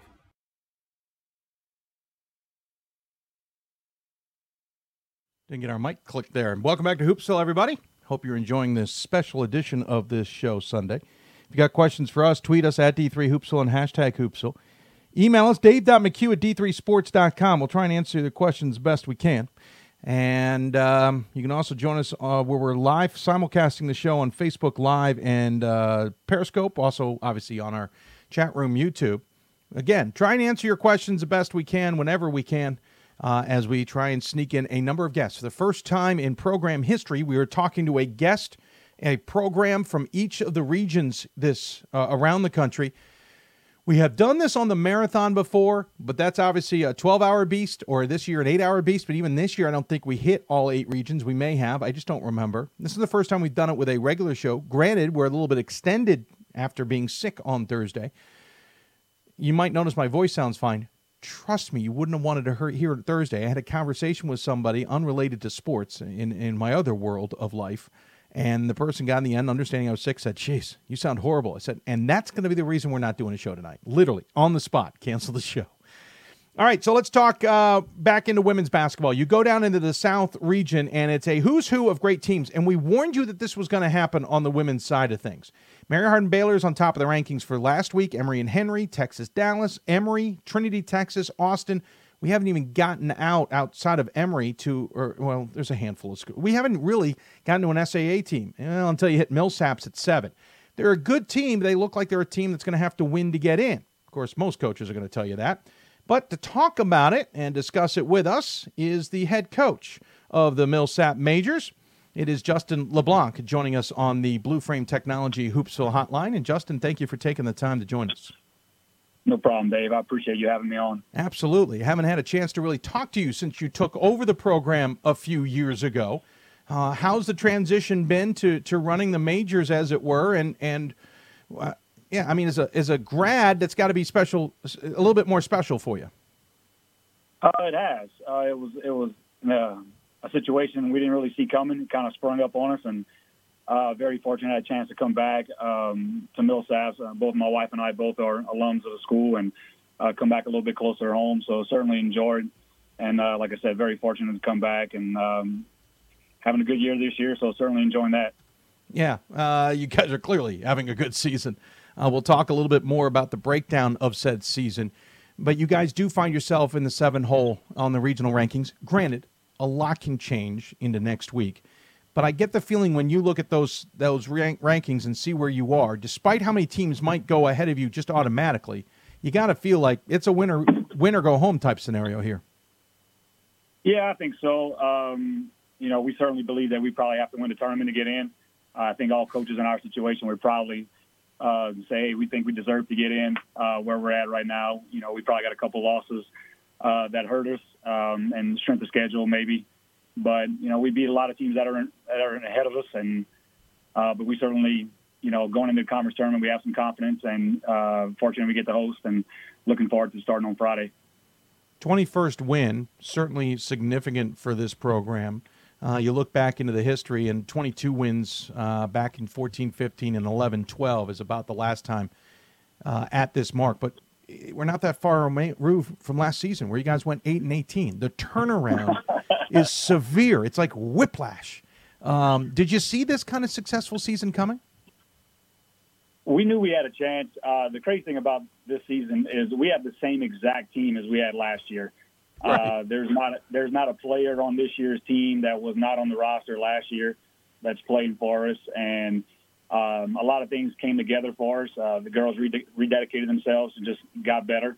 Um, we did a lot of things, and, and over the summer we did a, a, a trip to Costa Rica, did a foreign tour, and I thought that was a huge deal for us. Uh, the girls came together, and team chemistry wise took off, and you know got them thinking a little bit outside themselves, and uh, that certainly brought us together as a team and, and kind of springboarded us into the fall. Yeah, you talk about that that camaraderie and that that used you know being used to each other type scenario and knowing who who everybody is. That's certainly got to be a benefit. You don't have to get used to anybody else. You know what everybody's flaws and everybody's advantages are. You do have a handful of seniors on this team, but it is a young team. It's it's a it's a lot of freshmen and sophomores on this team. So you're building something obviously for down the road though I know you're not looking past the next game. no, no doubt. Uh, we do have a young team. I think one of the biggest things for us this season too is this group of seniors we have. Uh, we got five seniors, um, you know, and four of them come off the bench. Yeah. And most most teams when you, when you bring it in, your there's not a player off the bench that we bring that's not a senior. So we have a nine man rotation, and we bring these four seniors off the bench uh, with one of them starting at the point guard positions for us, and it's just a little different for us. We get the our second lineup comes in, and we have so much experience that we can kind of keep things rolling. Um, and these these young kids that that we had three freshmen start last year, and they're all starting again this year right. as sophomores, and uh, they grew up a lot, and it's just something that's been very beneficial to us for sure. That's again sophomore sophomore that's your your top two leading scores in uh, Morgan McRae and uh, Dia Fortenberry then it's the seniors in Millicent Butler and Braxton Thomas, and then a junior in Anna Wilson. Uh, that's your top five scores, and we don't want to look over Taylor Manning clearly, who's uh, another one of those sophomores that you you talked about being freshmen and moving on up. So it's a nice mix, certainly. How do the players kind of play off of each other? You talk about no changes in in essentially two seasons. To some degree, it probably doesn't matter what class they are; they probably all feel equal. Yeah, and I think this season, I think we had like seven or eight games where we had a different leading scorer. Wow. Um, last season, Dia Fortenberry was a first team all conference player as a freshman, averaged about 16, 17 a game. She's down to about 10 or 11 points a game this year. Um, and that's by design. I, you know, we kind of uh, the, spread the offense a lot and it, very unselfish. And uh, the, the girls do a good job of not caring who's stats and like I say, came together a lot and team chemistry wise and, and playing for each other and playing outside themselves. And certainly shows up in the win loss column. When you look at the season, the losses are probably what do jump out because there's some that you just sit there and go, huh. Um, the second game you guys, the second game you guys played against LeTourneau, a non-conference play after beating them, um, what about a month earlier, by 18. They tripped you up by three. You lost to, to Rhodes, and it's a number I keep. I trust me. I looked at it three times. Yeah, we don't want to repeat that number. No, I know, but I'm going to repeat it to those out. You can plug your ears for about five seconds. 93 49 was the final there. And then you also lost to Barry. All those teams are 500 or below. Uh, again, the loss to, to Rhodes kind of jumps out as, as being almost like a misprint. Um, Gettysburg just went through it the other night with Dickinson. What happened in those games that what feels so unlike the rest of the season? Uh, I wish I wish I knew for 100 percent what happened. you know, one Fair. of them was a game right after one of them was a game right after Christmas break, and you know sometimes those things go, and um, kind of wasn't wasn't fully ready back from Christmas, and had a conference game two days later, and, and maybe been looking looking over our shoulders a little bit and getting ready for that one. Um, Rhodes, is, I think Rhodes is a talented team. They can certainly win our conference tournament. Uh, they shot 57 percent, I think, in that game, and and we did not. and Berry Yeah. was on the midst of a, a nine, ten game win streak. Um, when they got us at their place at the end, we were kind of winning the whole game, and it kind of took over at the end. So uh, I think it shows a little bit of our league, a little bit. Um, you know, it's a lot more than the records may look, um, and obviously what Oglethorpe's been doing, uh, it's been some tough battles. you look at the schedule, and the one thing that jumped out at me early on, and, and still does, is the SOS is about 156, which is you know middle of the road in the entire division. You have a lot of games like LeTourneau, which are repeat and non-conference play, and as a result, it's put you in this spot in the regional rankings where you have very little wiggle room. You know, you, you're going to have to win to get in because you've taken some losses. Do, do, does a season like this or a scenario like this make you look at how you schedule and go? And, and, and I understand, obviously, being in Mississippi, it ain't easy. I get it. No, certainly not. But does it also, do you look at it and go, where can we solve a few things maybe to bolster our resume to allow us to take a couple of blemishes during the season? Uh, it does. Um, you know, being being in Mississippi and, and in the South region as a whole, it's it's tough sometimes. You know, our closest conference game is three and a half hours away. Right. Our close our closest non-conference game is over three hours away. And if one of those schools three hours away doesn't want to play, then we're looking six, seven hours. And um, you know, all of our games this year have been double headers. So some sometimes, and, and we try and do that with our men's team and uh, for budget reasons. And, and Sure. if a team doesn't want to do a, a double header, then we really can't schedule them. So sometimes it's out of our control, which is unfortunate. Um, but all we can do is kind of uh, win the games that, that we can schedule and, and, and, and do well and kind of let the chips fall where they may. Does that then turn it around and almost make it easier? From the get go, you're always going to be, hey, ladies, what we need to do is play well. We got to get into the conference tournament, maybe have it at home, which would be an advantage, and we got to win. That's that's our only way to be playing in March. Does that almost make the conversation easier? Uh, I think it does. I mean, we, we have never talked about an at-large bid. Um, you know, something that's a goal of ours. It's it's really just a process, and certainly coming in from last season, we wanted to make sure that um, we had the program heading in the right direction, which I think we do. And uh, you know, going into the conference tournament, we knew it was going to be a battle. Uh, with Oglethorpe last year and returning their entire team, winning the conference last year, we knew it was going to be a battle this year, and uh, we were fortunate enough to come out on top and, and have a chance to host it, and hopefully uh, get a couple wins this weekend. Again, you're going to be hosting the conference tournament. That's a big deal. You get to kind of control things to some degree, sleep in your own beds, all of that jazz. Kind of like I had just asked uh, the NJAC uh, head coach from the NJCU. Uh, do you also, though, have to worry about almost being too comfortable that that the that, that you're not completely ready to play, or you're just a slightly off your game? Uh, maybe a little bit. I know as a coach, sometimes I like being on the road more. I have the, the players in the hotel and Yeah. not worrying about where they're at and, and things like that. Um, but I think you know our- gym's a little different. Uh, Mm-hmm. we're we're we're undefeated at home this year. Hopefully, we're going to this thing with a lot of confidence, and um, we can kind of keep it going. I know we're going to have a, t- a tough game. Um, you know, starting out, Hendrix and uh, their record may not be what it looks like. They they lost some girls to injury this year, but we're certainly you know just looking at one game at a time and, and trying to get ready for this Friday early afternoon game. Yeah, fascinating how this all plays out, certainly, and and again, when to get in. But it's nice to be on top of the conference, especially in what this Yeah, is no doubt. your third season, if I'm if I'm remembering off the top Yeah. of my head correctly, because you took over, I think, August 2016. Um, I assume it's all up from here. By the way, we should point out Mississippi College of Women, which has turned co-ed. They'll, they'll be closer for you sometime soon. Yeah, Um, when they when they started getting them to where they're counters, and we, we always talk to their coaches already and um, about scheduling in future games. So there's a there's an extra game maybe down the road, but again, it's it's win and get get and go in, and to some degree, you got to just have everybody focus on the next game. Uh, there's no doubt. I, I was a part of the the men's staff here in 07, 08, Right. and, and we were going into the conference tournament. We were 21, 22, and two, and we felt we had to win to get in. So there, I don't think there's any difference now. We always talk about it and just, hey, let's let's not leave it up to chance and let's do what we got to do and take care of business and, and control our own destiny.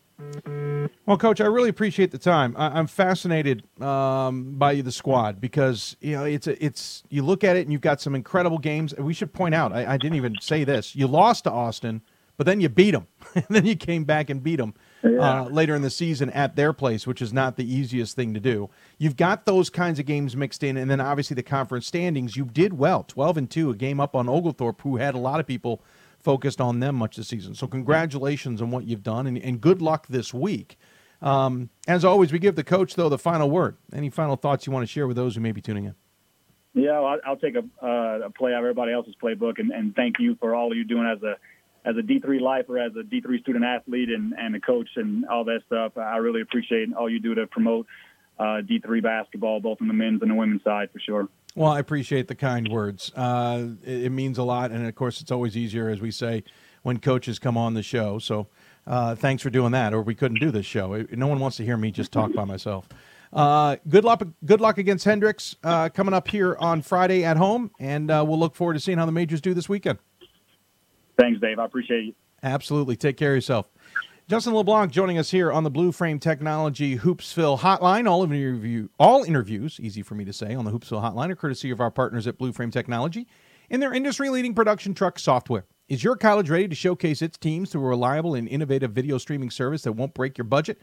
Blue Frame's advanced digital broadcast tools will help your broadcasts go to the next level. Learn more today by visiting blueframetech.com. That's www.blueframetech.com. Com and tell them I sent you. Tell them that you heard about it uh, here on the show. Uh, they would love to know that as well. I wouldn't mind the uh, extra love as myself. We'll take another break. When we come back, stay with the women's basketball theme. I hope you're uh, keeping track of mileage because we're now flying out to New York. We've been all over the country so far this show. We're hitting all eight regions, and we continue by hitting the East region. Jamie Seward, uh, head coach of the New Paltz women's basketball team, will talk about his Hawks coming up. You're listening to Hoopsville, presented by D3Hoops.com from the WBCA NABC studios. More after this. We are the coaches of women's basketball. We are leaders and teachers, dreamers and winners. We are professionals who conduct ourselves ethically and with integrity. We place the education, safety, and well being of the athletes we coach above all else and teach them the fundamental values they need to succeed in life. We are coaches united for the good of our game and those who play it. We are the WBCA.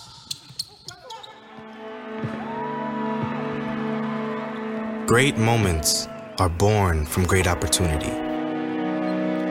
That's what you have here tonight. That's what you've earned here tonight. This is your time. Now go out there and take it.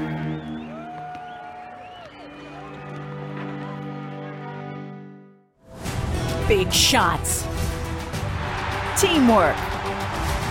This trophy is not given, it must be earned. The 2019 NCAA Division III Women's Basketball Championship, March 15th and 16th at the Cregger Center in Salem. Bounces right back with a triple. Great job here. And that'll do it!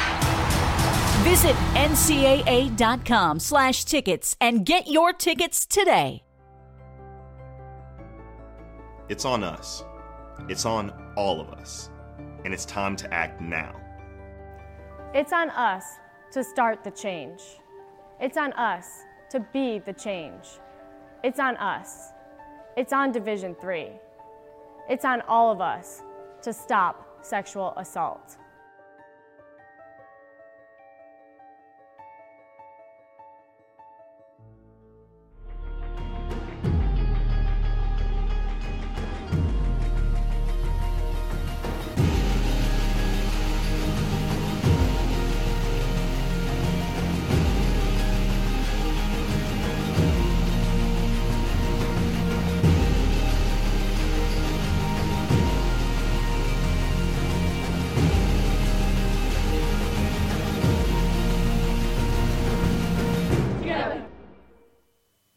Welcome back to Hoopsville, everybody, here from the WBCA NABC studios presented by D3Hoops.com. If you got questions for us, tweet us at D3Hoopsville, hashtag Hoopsville.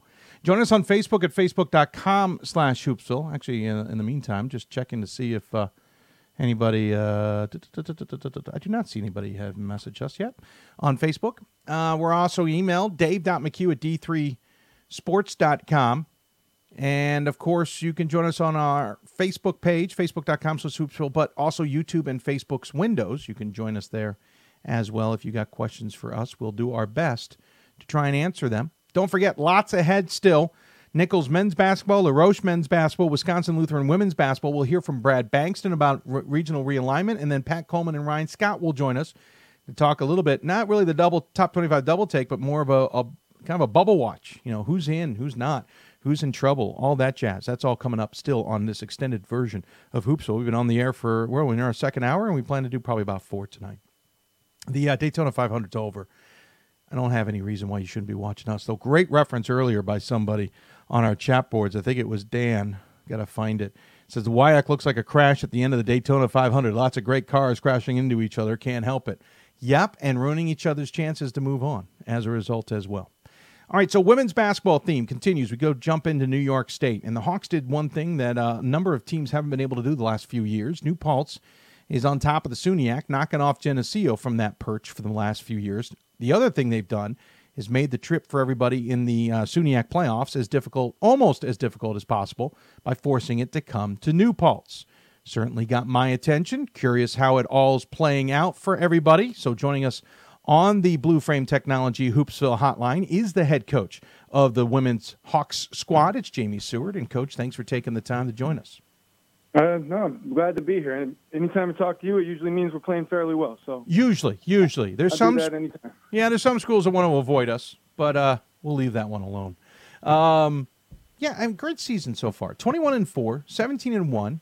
Figuring uh, 21 seasons are not unheard of with New Paltz. You guys have had this is the third season in four, and the and, and really in five seasons it's been 17 or better wins. We're very far removed from the six and 19 year, but thank you, God. Yeah, yeah, amen. Uh, but what you again, what you did that I think jumps out to me is you knocked off Geneseo, and, and you know they've been the the beast on top of the SUNYAC for a long time maybe some things fell your way, but at the same time, it feels like you guys took advantage of opportunities that you had in front of you from your own kind of recruiting and all that jazz. Well, I, I have a, I guess, a little bit of a different perspective on that. I mean, we've we've beaten them three out of the last five conference tournament championships, and I think we have, True. Uh, I think we're seven and six against them over the last in the last thirteen. So, you know, they've dominated our league, but they haven't necessarily dominated us. And uh, I, I heard you talking to um, to their to their coach Alyssa um, a couple weeks back, and I, I, was like, you know what, I, I, might have to pick a bone with Dave about that, but I should probably. You're, you're welcome to. And you had me a week before, so I can't keep my mouth shut. So there you go, Alyssa. There's your bulletin board material. But no, you're but, welcome, um, and that's fine. It, it, no one said, "Geez, I certainly can't tell you how every 450 schools do out there." Um, to, to, say the least. But you raise a good point. You have been right behind him. You have forced them into some losses that were that that were perfectly timed. Let's say because um, you got them at just the right time. But to beat them twice in the regular season, to finish on top of the conference, to to essentially kind of let everybody know, no, it's our place now. Uh, that's got to feel pretty good. Yeah, I mean, it'll feel much better if we finish the deal this weekend. Um, you know, it's, it's as I told our players, you know, after um, the last last regular season game on Saturday that you know, to win a conference championship, a regular season conference championship over the course of a of the long run probably says a lot more, but they don't give you the trophy for that. You got to go and win. True. It's it's going to be who plays, you know, the best over the course of one weekend, and you know, a lot can happen. It's it's basketball. It's you know one one and done situation. So, um, you know, hopefully we'll uh, we'll be able to complete that and uh, finish it off this weekend. But you know, obviously it it's, uh, feels good, and as you said, to be able to make everybody have to travel all the way down here and uh, not not have to go across the state uh, ourselves. We're we're fortunate for that too. Yeah, I was going to say that's you know you don't have to go up to Geneseo. You don't have to uh, go anywhere else that's nasty. Maybe as far away as as the Buffalo region. That's certainly an advantage to say the least, and and that's important. That's what you do the regular season for, so you get that home cooking to some degree. Let me go back and say I'm glad you were listening to the show when you weren't on it. So thank you uh, for taking the time. Uh, and I assume the audio was pinned to the locker room. Um, early in the season, a little bit of a rough start. Uh, you guys ended up going four and four to start things off. Uh, really five and four, let's just say, to start the 2018 part of the campaign. Uh, playing uh, up in in uh, Moravian, I believe it was, uh, to Right. finish that all off. Since then, you've been undefeated, and I think that's what, what jumps out at me. You've you've gone uh, what is it, 16 straight now uh, in the win column, uh, 17 and one in conference play. The one loss in conference play, and during that stretch was Oneonta. Is there a difference in the beginning of the season, that first nine and, and the 16 since? Or was it because you were playing an, an interesting collection of, of tough opponents? And we should we should be fair. One of your losses was Stony Brook. Yeah, I think it's a little bit of both. Um, you know, we had we had a um, a veteran team. Um, you know, kids who played in in NCAA tournament as freshmen and sophomores um, that are now juniors and seniors. And um, we had a couple injuries early. We had a, one of our one of our players um, was coming back from an ACL. Another one was playing in the NCAA tournament for for our women's volleyball program. And so um, we had two starters that weren't with us for the first game in a game that we lost in overtime to a you know very good RIT team. Um, and then, um, which we actually had a six point lead with 20 seconds to go, but we'll, we'll forget about that part too. Oh no! now that you brought it up, no, go ahead. and then, um, you know, we, um, we we lost to, to Stony Brook, and that was a great experience for us. It kind of really forced us to have to look at some things that we talk about all the Mm. time that maybe we can get away with against, uh, you know, lesser competition. That it's like, hey, you know, now you see when you do these things what happens, and when when you have a good opponent who's able to take advantage of them, and I think that that helped. And then uh, the Oneonta loss was tough. I mean, they're a good team. They're a 20 win team. Um, they they recently had one of their best players go down with a season-ending injury, but um, but they you know they they were tough. She had a big game that day and and beat us in a tough one. Uh, you know, game on the line. I think it was a tie game with like 45 seconds to go, and they they beat us there. And then you know we had we went on the break, went into exams. Um, no excuses. We, we lost to a really well coached and, and, and talented Cabrini team who won a game in the NCAA tournament last year with almost Right. the same crew. And um, but we hadn't practiced. We practiced one day um, after uh, I think it was a 22 day break or something like that. And um, you know it was challenging, but at the same time it really gave me some ammo because we didn't think the kids uh, you know really competed, and you know we were kind of sick of somebody getting a career high against us. It seemed to happen like every game, and so it gave me some ammo. And, and then you know we were a very underconfident team the next day, but we gutted one out. And then from there we kind of said, all right, now the season starts for real.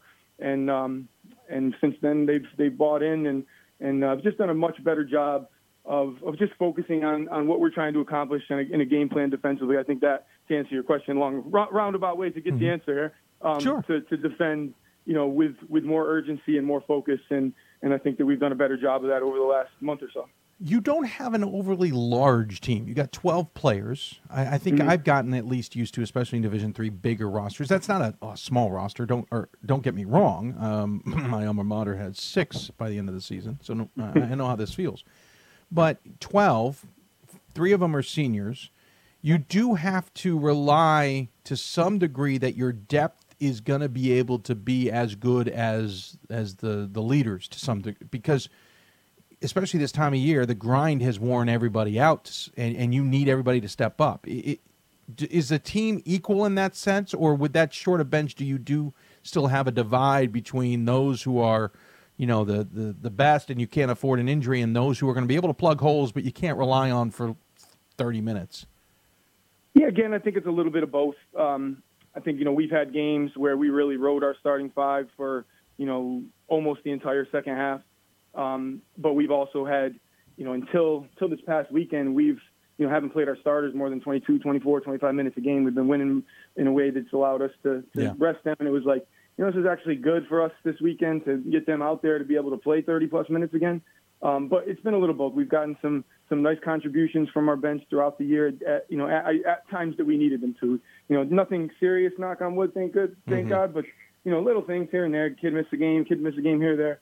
Um, so um, you know, and, and people have stepped up when when we've needed them to, and and our bench has played you know very well over the last four or five games. So that's encouraging. And you know, there's definitely some talent there. It's just a matter of of them, you know, getting getting that confidence, and you know how that goes. When you got confidence, all of a sudden you're a much better player than you were the day before. So without it, so that's um, I think it's a little bit of both. Though we rely pretty heavily on our first five, but our bench, you know, has really come on, and, and we're going to need them to. And that was one of the other messages post game the, the, after our last game on Saturday is, you know, we need everybody pulling in the same direction, regardless if you know you're playing 38 minutes or whether you're not seeing the, the game, you know, game floor at all. So, um, you know, we know that in order to, to be the kind of team that advances and, and plays in the NCAA tournament, you know, you have to have a, a full team who Yeah. all wants that to happen.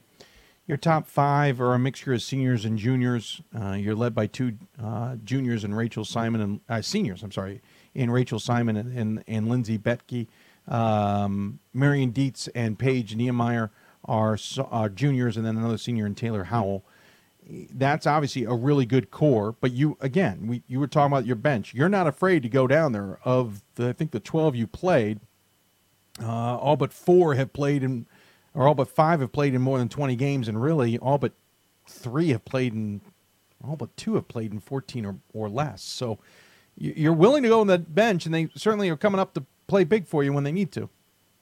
Yeah, and I think you know we we have some players who we really you know utilize for some very specific roles, and you know the and our our thing is we try to put apply constant game pressure, not necessarily you know full court pressure or ball pressure, but just game pressure where we can put somebody in off the bench and they can you know be a scorer for us. We can run our offense through them.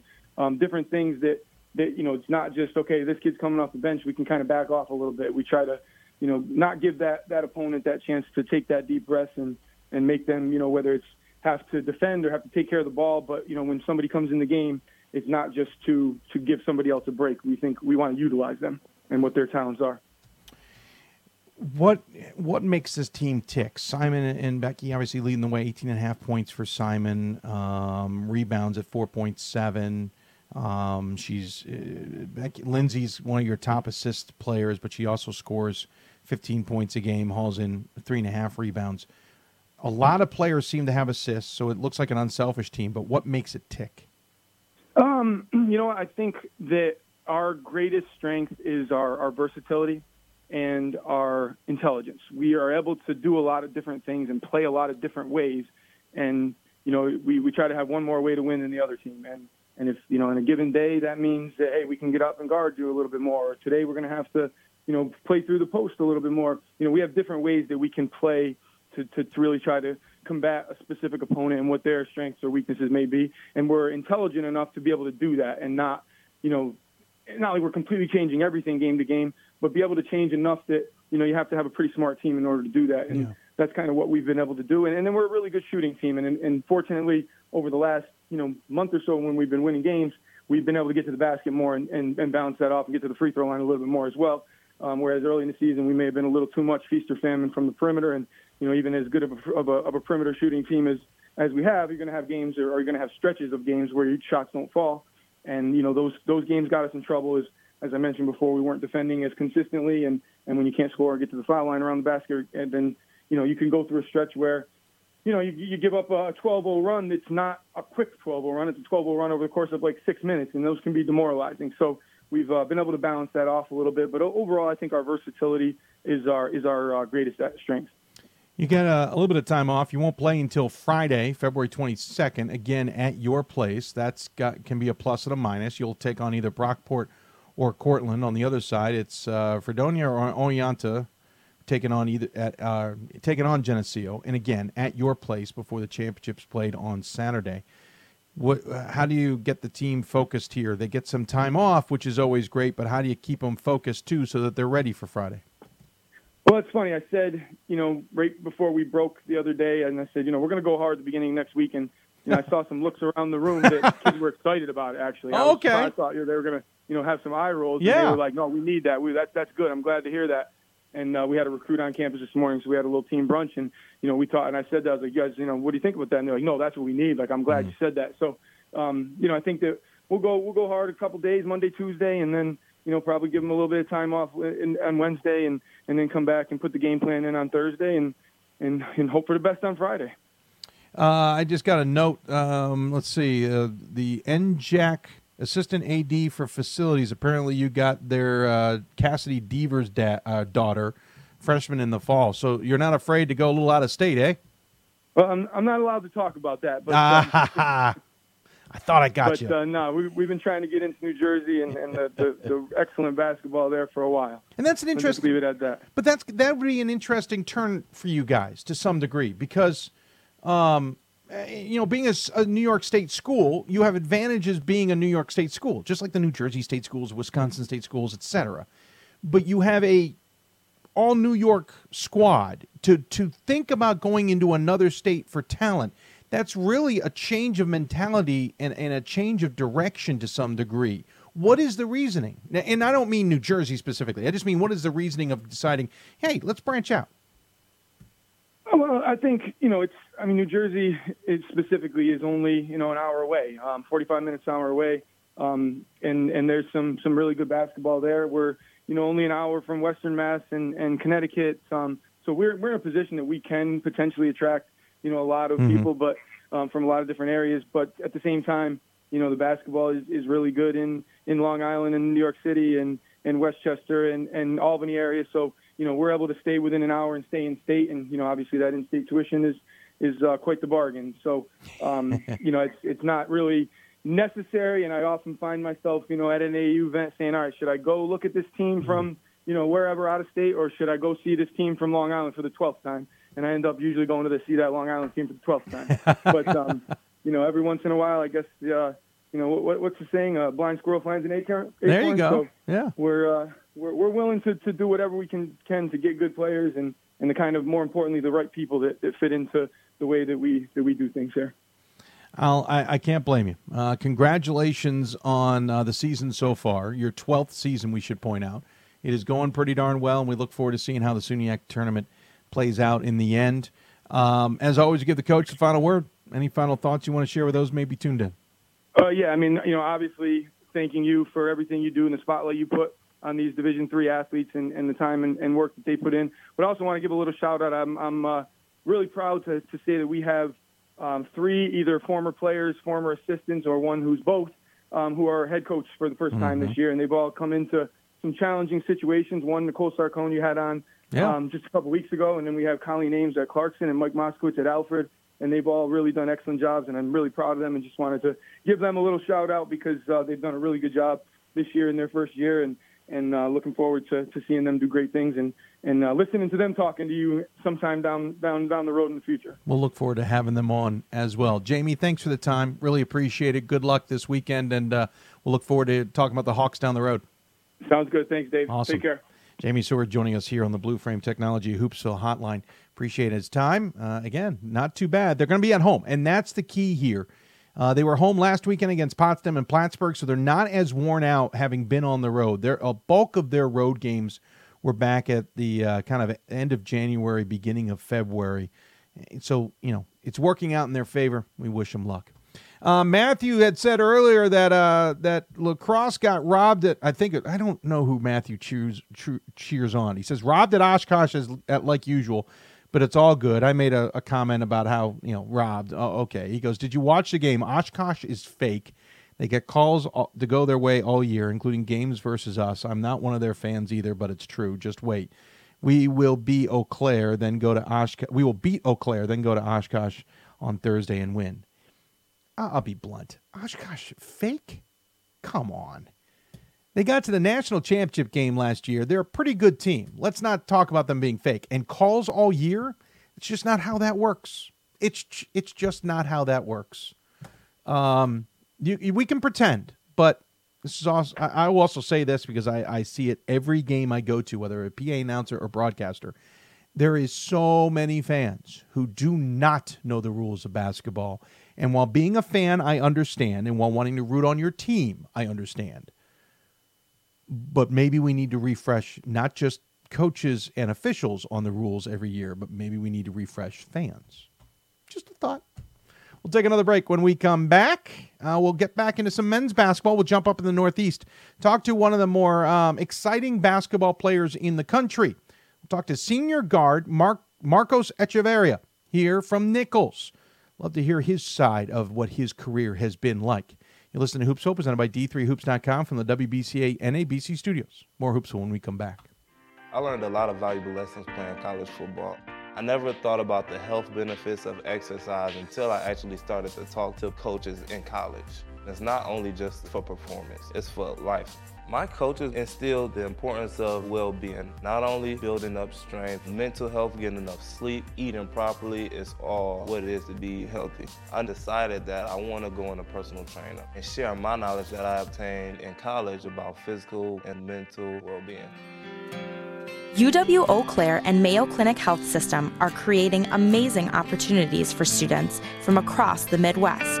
Our collaborative research agreement allows students to work with world renowned physicians and scientists.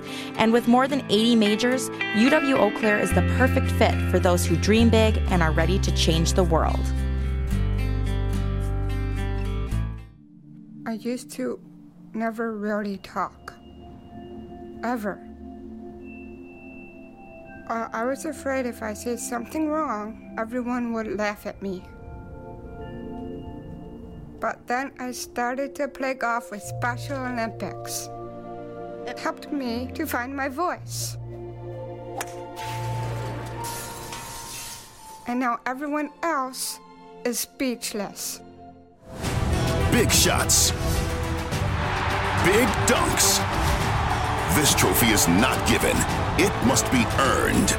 The 2019 NCAA Division III Men's Basketball Championship, March 15th and 16th at the Allen County War Memorial Coliseum Arena in Fort Wayne.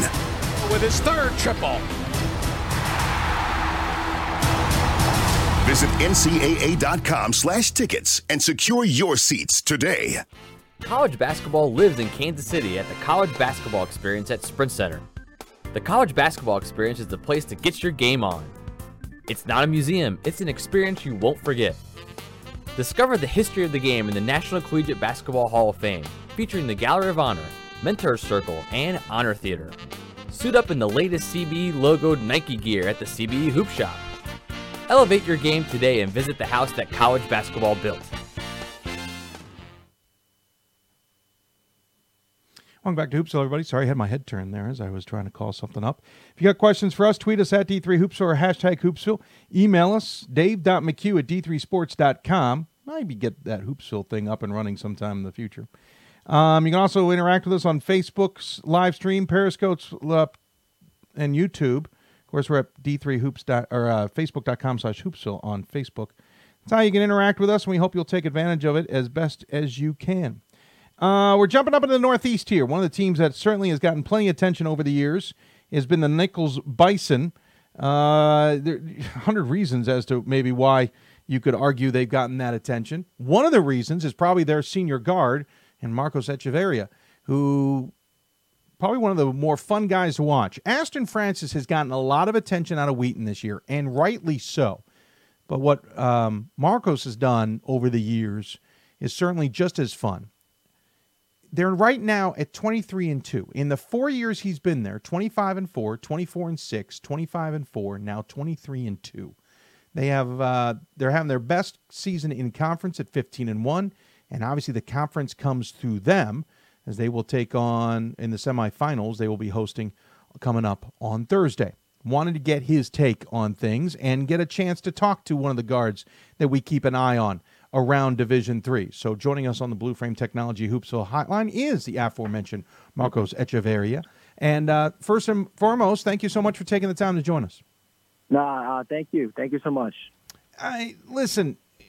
What? Let's start here. What draws you to a school like Nichols that, while good, really hasn't gotten a lot of attention especially in the Northeast, which is chock a block of really good teams? Uh, well, I mean, first off, it's kind of just a blessing in disguise um, to be able to land at Nichols and you know kind of have the the team and coaching staff that I've had for the past four years. It's been great. But uh, you know, coming out of high school, I was kind of under recruited. Um, you know, that was given because I was such a small kid. Uh, but you know, the recruiting process wasn't what I hoped it to be. Um, I, was, I was getting recruited by uh, Endicott, who is in the TCC, and they made it to the NCAA tournament. Uh, I think it was two years prior to uh, my freshman year. Um, and then I was being recruited by Clark, and then finally Nichols came into the picture, and you know that kind of just wrote itself. I visited Nichols. I kind of fell in love with their academics, and then I, um, you know, I liked Coach Glynn who was here previously, and then I, uh, I kind of fell in love with, you know, their atmosphere that they created for me. Interesting you bring up the academics because, man, that is a D3 theme because obviously there's more involved than basketball, but you're a good basketball player. Uh, how were you were you were you courted by higher divisions? Were you courted by others where academics wouldn't have been as much of a priority? I assume. No, I mean, I think I think a lot of schools preach, you know, being a student athlete, and you know that's that's something that's been close home to me. Is you know trying to be the best student athlete I can be. Um, you know, I tell my little brother that a lot. You know, you got to be you got to be on top of your academics before you can step onto a court, and that goes a long way because after you graduate, you know, basketball will be there, but mm-hmm. what are you going to do that? What are you going to do after basketball? So I think you know having Nichols, having this four plus one program that I really liked, um, and to be able to join that has just been a stepping stone for my future that you know I can't thank them enough for. Can you give us a sense of what the um, four plus one program is? Yeah, so uh, I'm I'm involved in the four plus one program, and it's either to get your master's in business um, or leadership and or accounting. And so the route I'm taking is uh, to get my master's in accounting. And so, you know, I, I graduate with my bachelor's in four years, and then I have to take classes for an extra year after graduation to be able to get my master's in accounting, which is an MSA. Interesting. Had a, a friend of mine, a teammate in school, three two program in engineering, where he came away with two degrees from two different schools. So I know I'm familiar with these kind of uh, hybrid systems that can yeah. get you more than than what you uh, than many, than some schools might get you to some yeah. degree. So clearly, that what you had a goal coming into this. And oh, by the way, you played basketball. um, did it shy you away? That again, I'm not trying to diminish Nichols prior to you coming. They still won a couple 21 seasons. It's not like they were uh, a team that wasn't there. But you have taken this program in part you and your teammates to another level. It didn't shy away of what the program you know was considered compared to an Amherst or a Williams or these other schools? You just wanted to play? Yeah. Um, no, I mean, like I said, you know, Nichols created a great great atmosphere to me for me, and um, just you know, like I said, I was kind of you know I was considered too small, you know, kind of mm. coming out of high school, so that kind of just deterred deterred a lot of schools away. So I mean, you know, and I don't blame them. I mean. I'm a, I was a small guard. I didn't really I didn't really like shoot in co- in high school, and so um, you know that definitely shied away some schools. But other than that, I mean Nichols, like I said, you know they created that atmosphere, and you know prior to me coming, I think they won 20 something games, and so I just said, hey, you know I want to be a part of this winning program, and you know hopefully take it to the heights that I think that they that um, where we can go. And luckily, you know that's kind of how it turned out. Uh, buckle up. I'm going to read through some of your career astonishing stats. You're the all time leading uh, scorer in college history right now with 2,381 points. That's insane. Um, also broke the record for games played with 112 and steals with 209. You climbed the number two in field goals. This is program history with 723. Free throws made with 482. Assists with 462. That's all coming into, I should say, this weekend. Um, so some of these numbers may be a little bit uh, dated. Uh, NCAA record for most consecutive games with a three pointer made at 97. That's across all divisions. Um, currently fourth all time in three pointer field goals made. And our, our resident expert Ryan Scott will point out you've made the most three pointers of any non system player ever and system being Grinnell's system. 53 points shy of all time leading scorer in the conference's history, 17 points shy of 25th all time in Division three scoring. There's a lot of other things I can get into, but what, what jumps out at me is you're 20 points a game, four rebounds a game, but you're also the leading assist guy on this team. You, it's not all about you and scoring, it's also about no. your team. Yes, exactly. And uh, yeah, I just like to touch upon that. Um, I think that we create. I think that uh, our team creates an atmosphere of you know kind of being selfless, and uh, and when I think when a team does that, you know, playing for each other, you know, not playing for yourself, that creates an atmosphere and you know kind of creates a limit, like a sky's the limit, you know, uh, cliche. As um, is when you create that type of atmosphere, of just playing playing for something more than yourself, it just it shows. and uh, you know I love I love to get my teammates involved. And like I said before, in high school I wasn't really much of a shooter. I was a point guard at heart. So I love to get I love to get my big man layups, love to get my shooter shots. So you know that's kind of what I like. That's kind of what my game's about. Um, I like to just get my teammates involved. That's pretty cool. Uh, we should talk about your teammates. Deontay uh, Bruton is second on the team, Yep. just eight tenths of a point behind you at 19.2. Uh, hauls in four rebounds a game. He's second on the team in assists, uh, second on the team in steals to you. Uh, Matt uh, Moreau, uh, he's Yep. got a double double 13.2, 10.5 in, in points and rebounds. Uh, you also have Jerome Cunningham, who uh, averages eight and a half points a game. After that, admittedly, a, a little bit of a, of a, I'm sorry, not eight and a half points a game, nine and a half points a game, then eight and a half rebounds a game. And then you have Nate uh, Tenaglia at eight and a half Yeah. points a game. Then it kind of drops off a little bit in scoring. But that's an interesting group there because you all score, you all grab rebounds, you're all handing out assists. All of you well over 50 assists a game, which is two assists per game or higher. Um, you all get steals. That's an interesting group group of five. Tell us a little bit more about that chemistry. Uh, yeah, I mean, I can't thank these guys enough for you know kind of building this legacy uh, of Nichols College with me. Um, they've been great. Like you said, you mentioned Deontay.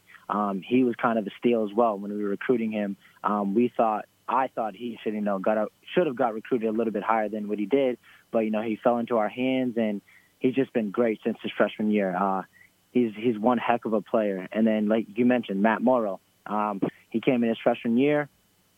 Uh, he didn't. He said that he didn't really have the season that he wanted to. Came back even stronger than I could imagine. He's averaging a double double. Jerome Cunningham, he's like a six eight guard, you could say. Um, he dribbles the ball well. He likes to score. He likes to pass the ball. He rebounds. He does everything that kind of just goes off the stat sheet.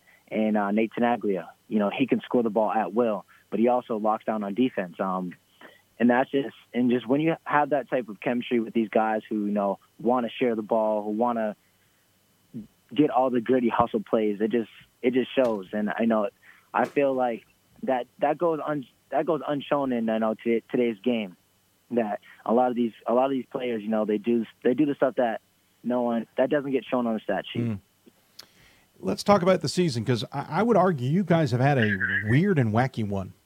Um, let's start back with the uh, with the off season when you mentioned him earlier. Tom Glynn decided to move on to Yeah. Rhode Island College, take over the program. Did that surprise you guys, considering the group you had returning and the opportunities you guys thought you had with the Bison? That he would. eh, I'm not diminishing his departure for another job. I'm not saying that, Yeah, but yeah. did it catch you guys by surprise that that it happened? Yeah, I mean, it definitely it definitely caught me by surprise, but uh, you know, I I understood what he was com- where he was coming Mhm. from, and um, and I mean, I, I'm not mad at him. he made he, he made um it was a, it was a good decision for him and his family. Sure. And Coach Glynn is a great guy. Um, you know, he helped he helped my he helped my game, he helped Deontay's game, he helped Matt's game, Jerome's game, Nate's game. So I mean, I mean, all the thanks to him in helping in helping us build uh, Nichols College, and um, you know, and that kind of just led into uh, Coach Faucher, who's our head coach right now, to just you know, kind of having the the season that we have that we've had today. Um, just all around, just all around great, great guy, and you know, like to get back to your question, it was kind of a surprise. Sure. Um, so you, you're not mad at him, but uh, rumor has it you will never talk to him ever again. no, no, no. Um, Coach Coach Coach Gunn's a good guy, and um, you know, whenever whenever he needs, when if he needed me for anything, I'd be there. Uh, whether it's you know come down for a practice after I graduate. Yeah, there you know, go. Yeah. guys. Yeah, after But, you uh, graduate. um, quickly, uh, how long did it take you guys to kind of get up to speed with your current coach, uh, Scott Fogger, uh, F- Faucher? Uh, how long did it take you to get up to speed with him, to adjust to him, to him to adjust to you guys? Uh, How how you know what was that like? Um, I think it was, it was, I think it was instantaneously. Uh, we connected right off the bat. Um, he's a young coach, so basically we felt that we felt that connection. We felt that relationship that it was bigger than basketball, and you know he's going to help us, you know, outside of basketball. So I feel like when that relationship was created, it was just instant. You know, Mm. uh, we're, we're playing for we're not only playing for ourselves and our teammates, but we're also playing for him. Um, so I think that that connection just was instant, and you know that kind of just plays into our you know our record today. Uh, it's there's not really been that many hiccups, so Yeah, well, it's fascinating because you guys have played well, though. Can't get really past the uh, opening game against Fitchburg State. That didn't exactly go according to plan, even though you won at 84 75. Started the season, forgive the pun, with a bang. Um, I don't want to dive into the details. It's way back at the beginning of the season. Yeah. We covered it then. But what- have you ever been in a situation like that where either a, a player has done something so overtly over the line that it that it, it that it results in that? And how did you guys stay so cool? Because I'll be honest, I've seen a lot of situations like that where the other team understandably loses their mind. And and, and whether that's right or wrong, I'm not getting into, but how did you guys react to that? Stay cool, and have you ever been through that before? Uh, no, I've actually never been uh, a, a part of something like that. Um, I think I think that a lot of a lot of which helped was you know kind of all of us were looking at the rebound that was Yeah. potentially coming off.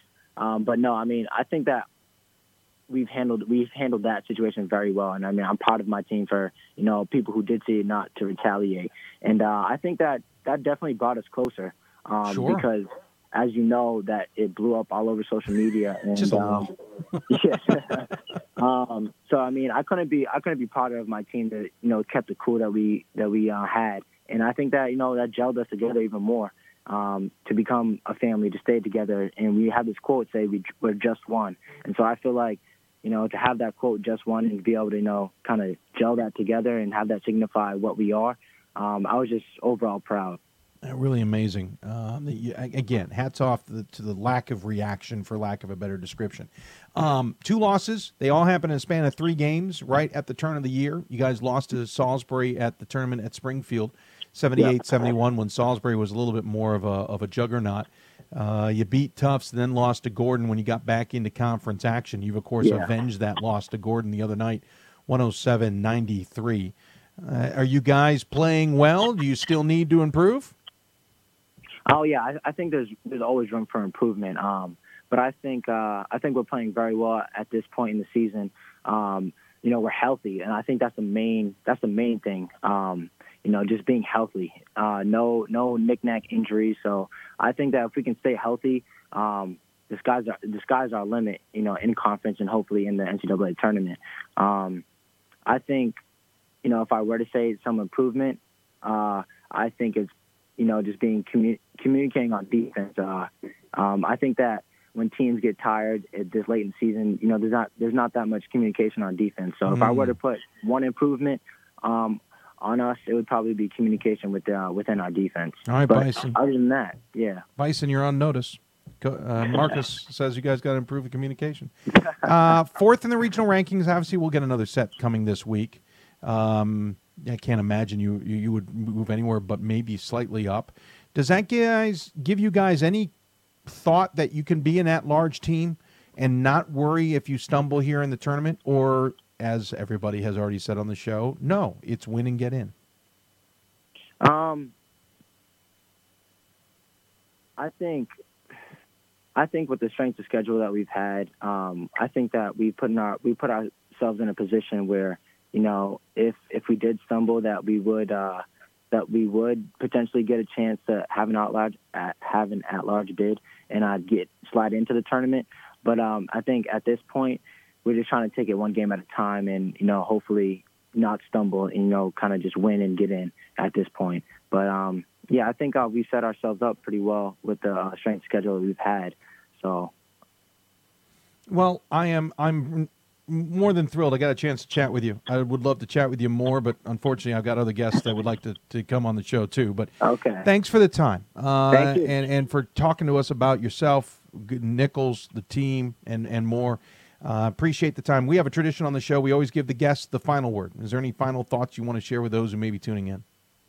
Uh, no, I just um just want to thank uh you know my team, my coaches, and uh, my family for you know all the support that they gave me, and uh yeah, no, thank you for having me on the show again. Well, thank you. Take care of yourself. Good luck in the tournament this weekend. Hopefully, or this week. Hopefully, we'll be talking about you guys in March as well. And uh, more importantly, good luck in your career after basketball comes to a close. Thank you so much. Absolutely, Marcus uh, Marcos Echeverria joining us here on the show. Really appreciate the time he took to join us. Fascinating conversation for a really good basketball player. For those of you in the Central, I know Ashton Martin's good, or Ashton Martin, I just made up a name. Uh, Aston Francis is good, and others. Check out Marcos uh, Echeverria. He's he's he's worth the time. Um, Daryl says, "Missed you Thursday, Dave. Would have made putting up sheetrock on a Habitat Humanity house go by faster. First off, tip of the tat, hat, sir, for doing that work with Habitat for Humanity. I have someone who, who's high up in the program who was a uh, classmate of mine in, in college, and I'm always impressed with their work. I have other friends who are very involved. Very hat, tip of the hat, hero.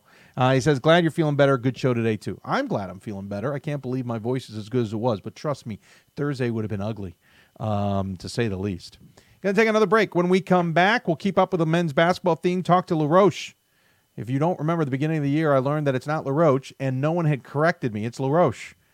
We'll talk to their men's basketball coach, uh, Coach Carmichael, about a team that a couple weeks ago we started telling you you got to watch out for out of the AMCC. And with the way the regional rankings are now done, they're getting maybe a little bit more respect. We'll talk to him about that. Still ahead, Wisconsin women's basketball coach Clay Knuppel will join us. Then a lengthy conversation with Brad Banks of the ODAC about regional realignment. It's not just about um, basketball. We talk about all sports in Division Three for the most part. An interview that we just didn't have time to cut down, but it is well worth every minute. And then Pat Coleman and Ryan Scott will join us to close out the show talking about bubble teams. You listen to Hoopsville, presented by D3Hoops.com from the WBCA NABC studios. We'll be back with more Hoopsville when we come back. We are the coaches of women's basketball. We are leaders and teachers, dreamers and winners. We are professionals who conduct ourselves ethically and with integrity. We place the education, safety, and well being of the athletes we coach above all else and teach them the fundamental values they need to succeed in life. We are coaches united for the good of our game and those who play it. We are the WBCA.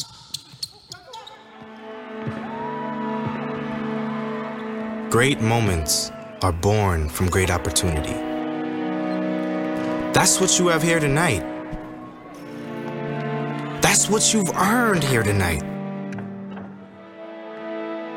This is your time. Now go out there and take it.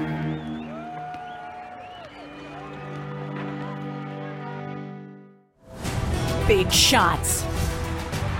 Teamwork this trophy is not given, it must be earned. The 2019 NCAA Division III Women's Basketball Championship, March 15th and 16th at the Cregger Center in Salem. Bounces right back with a triple. Great job here. And that'll do it! Visit ncaa.com slash tickets and get your tickets today. It's on us. It's on all of us and it's time to act now. It's on us to start the change. It's on us to be the change. It's on us. It's on Division 3. It's on all of us to stop sexual assault.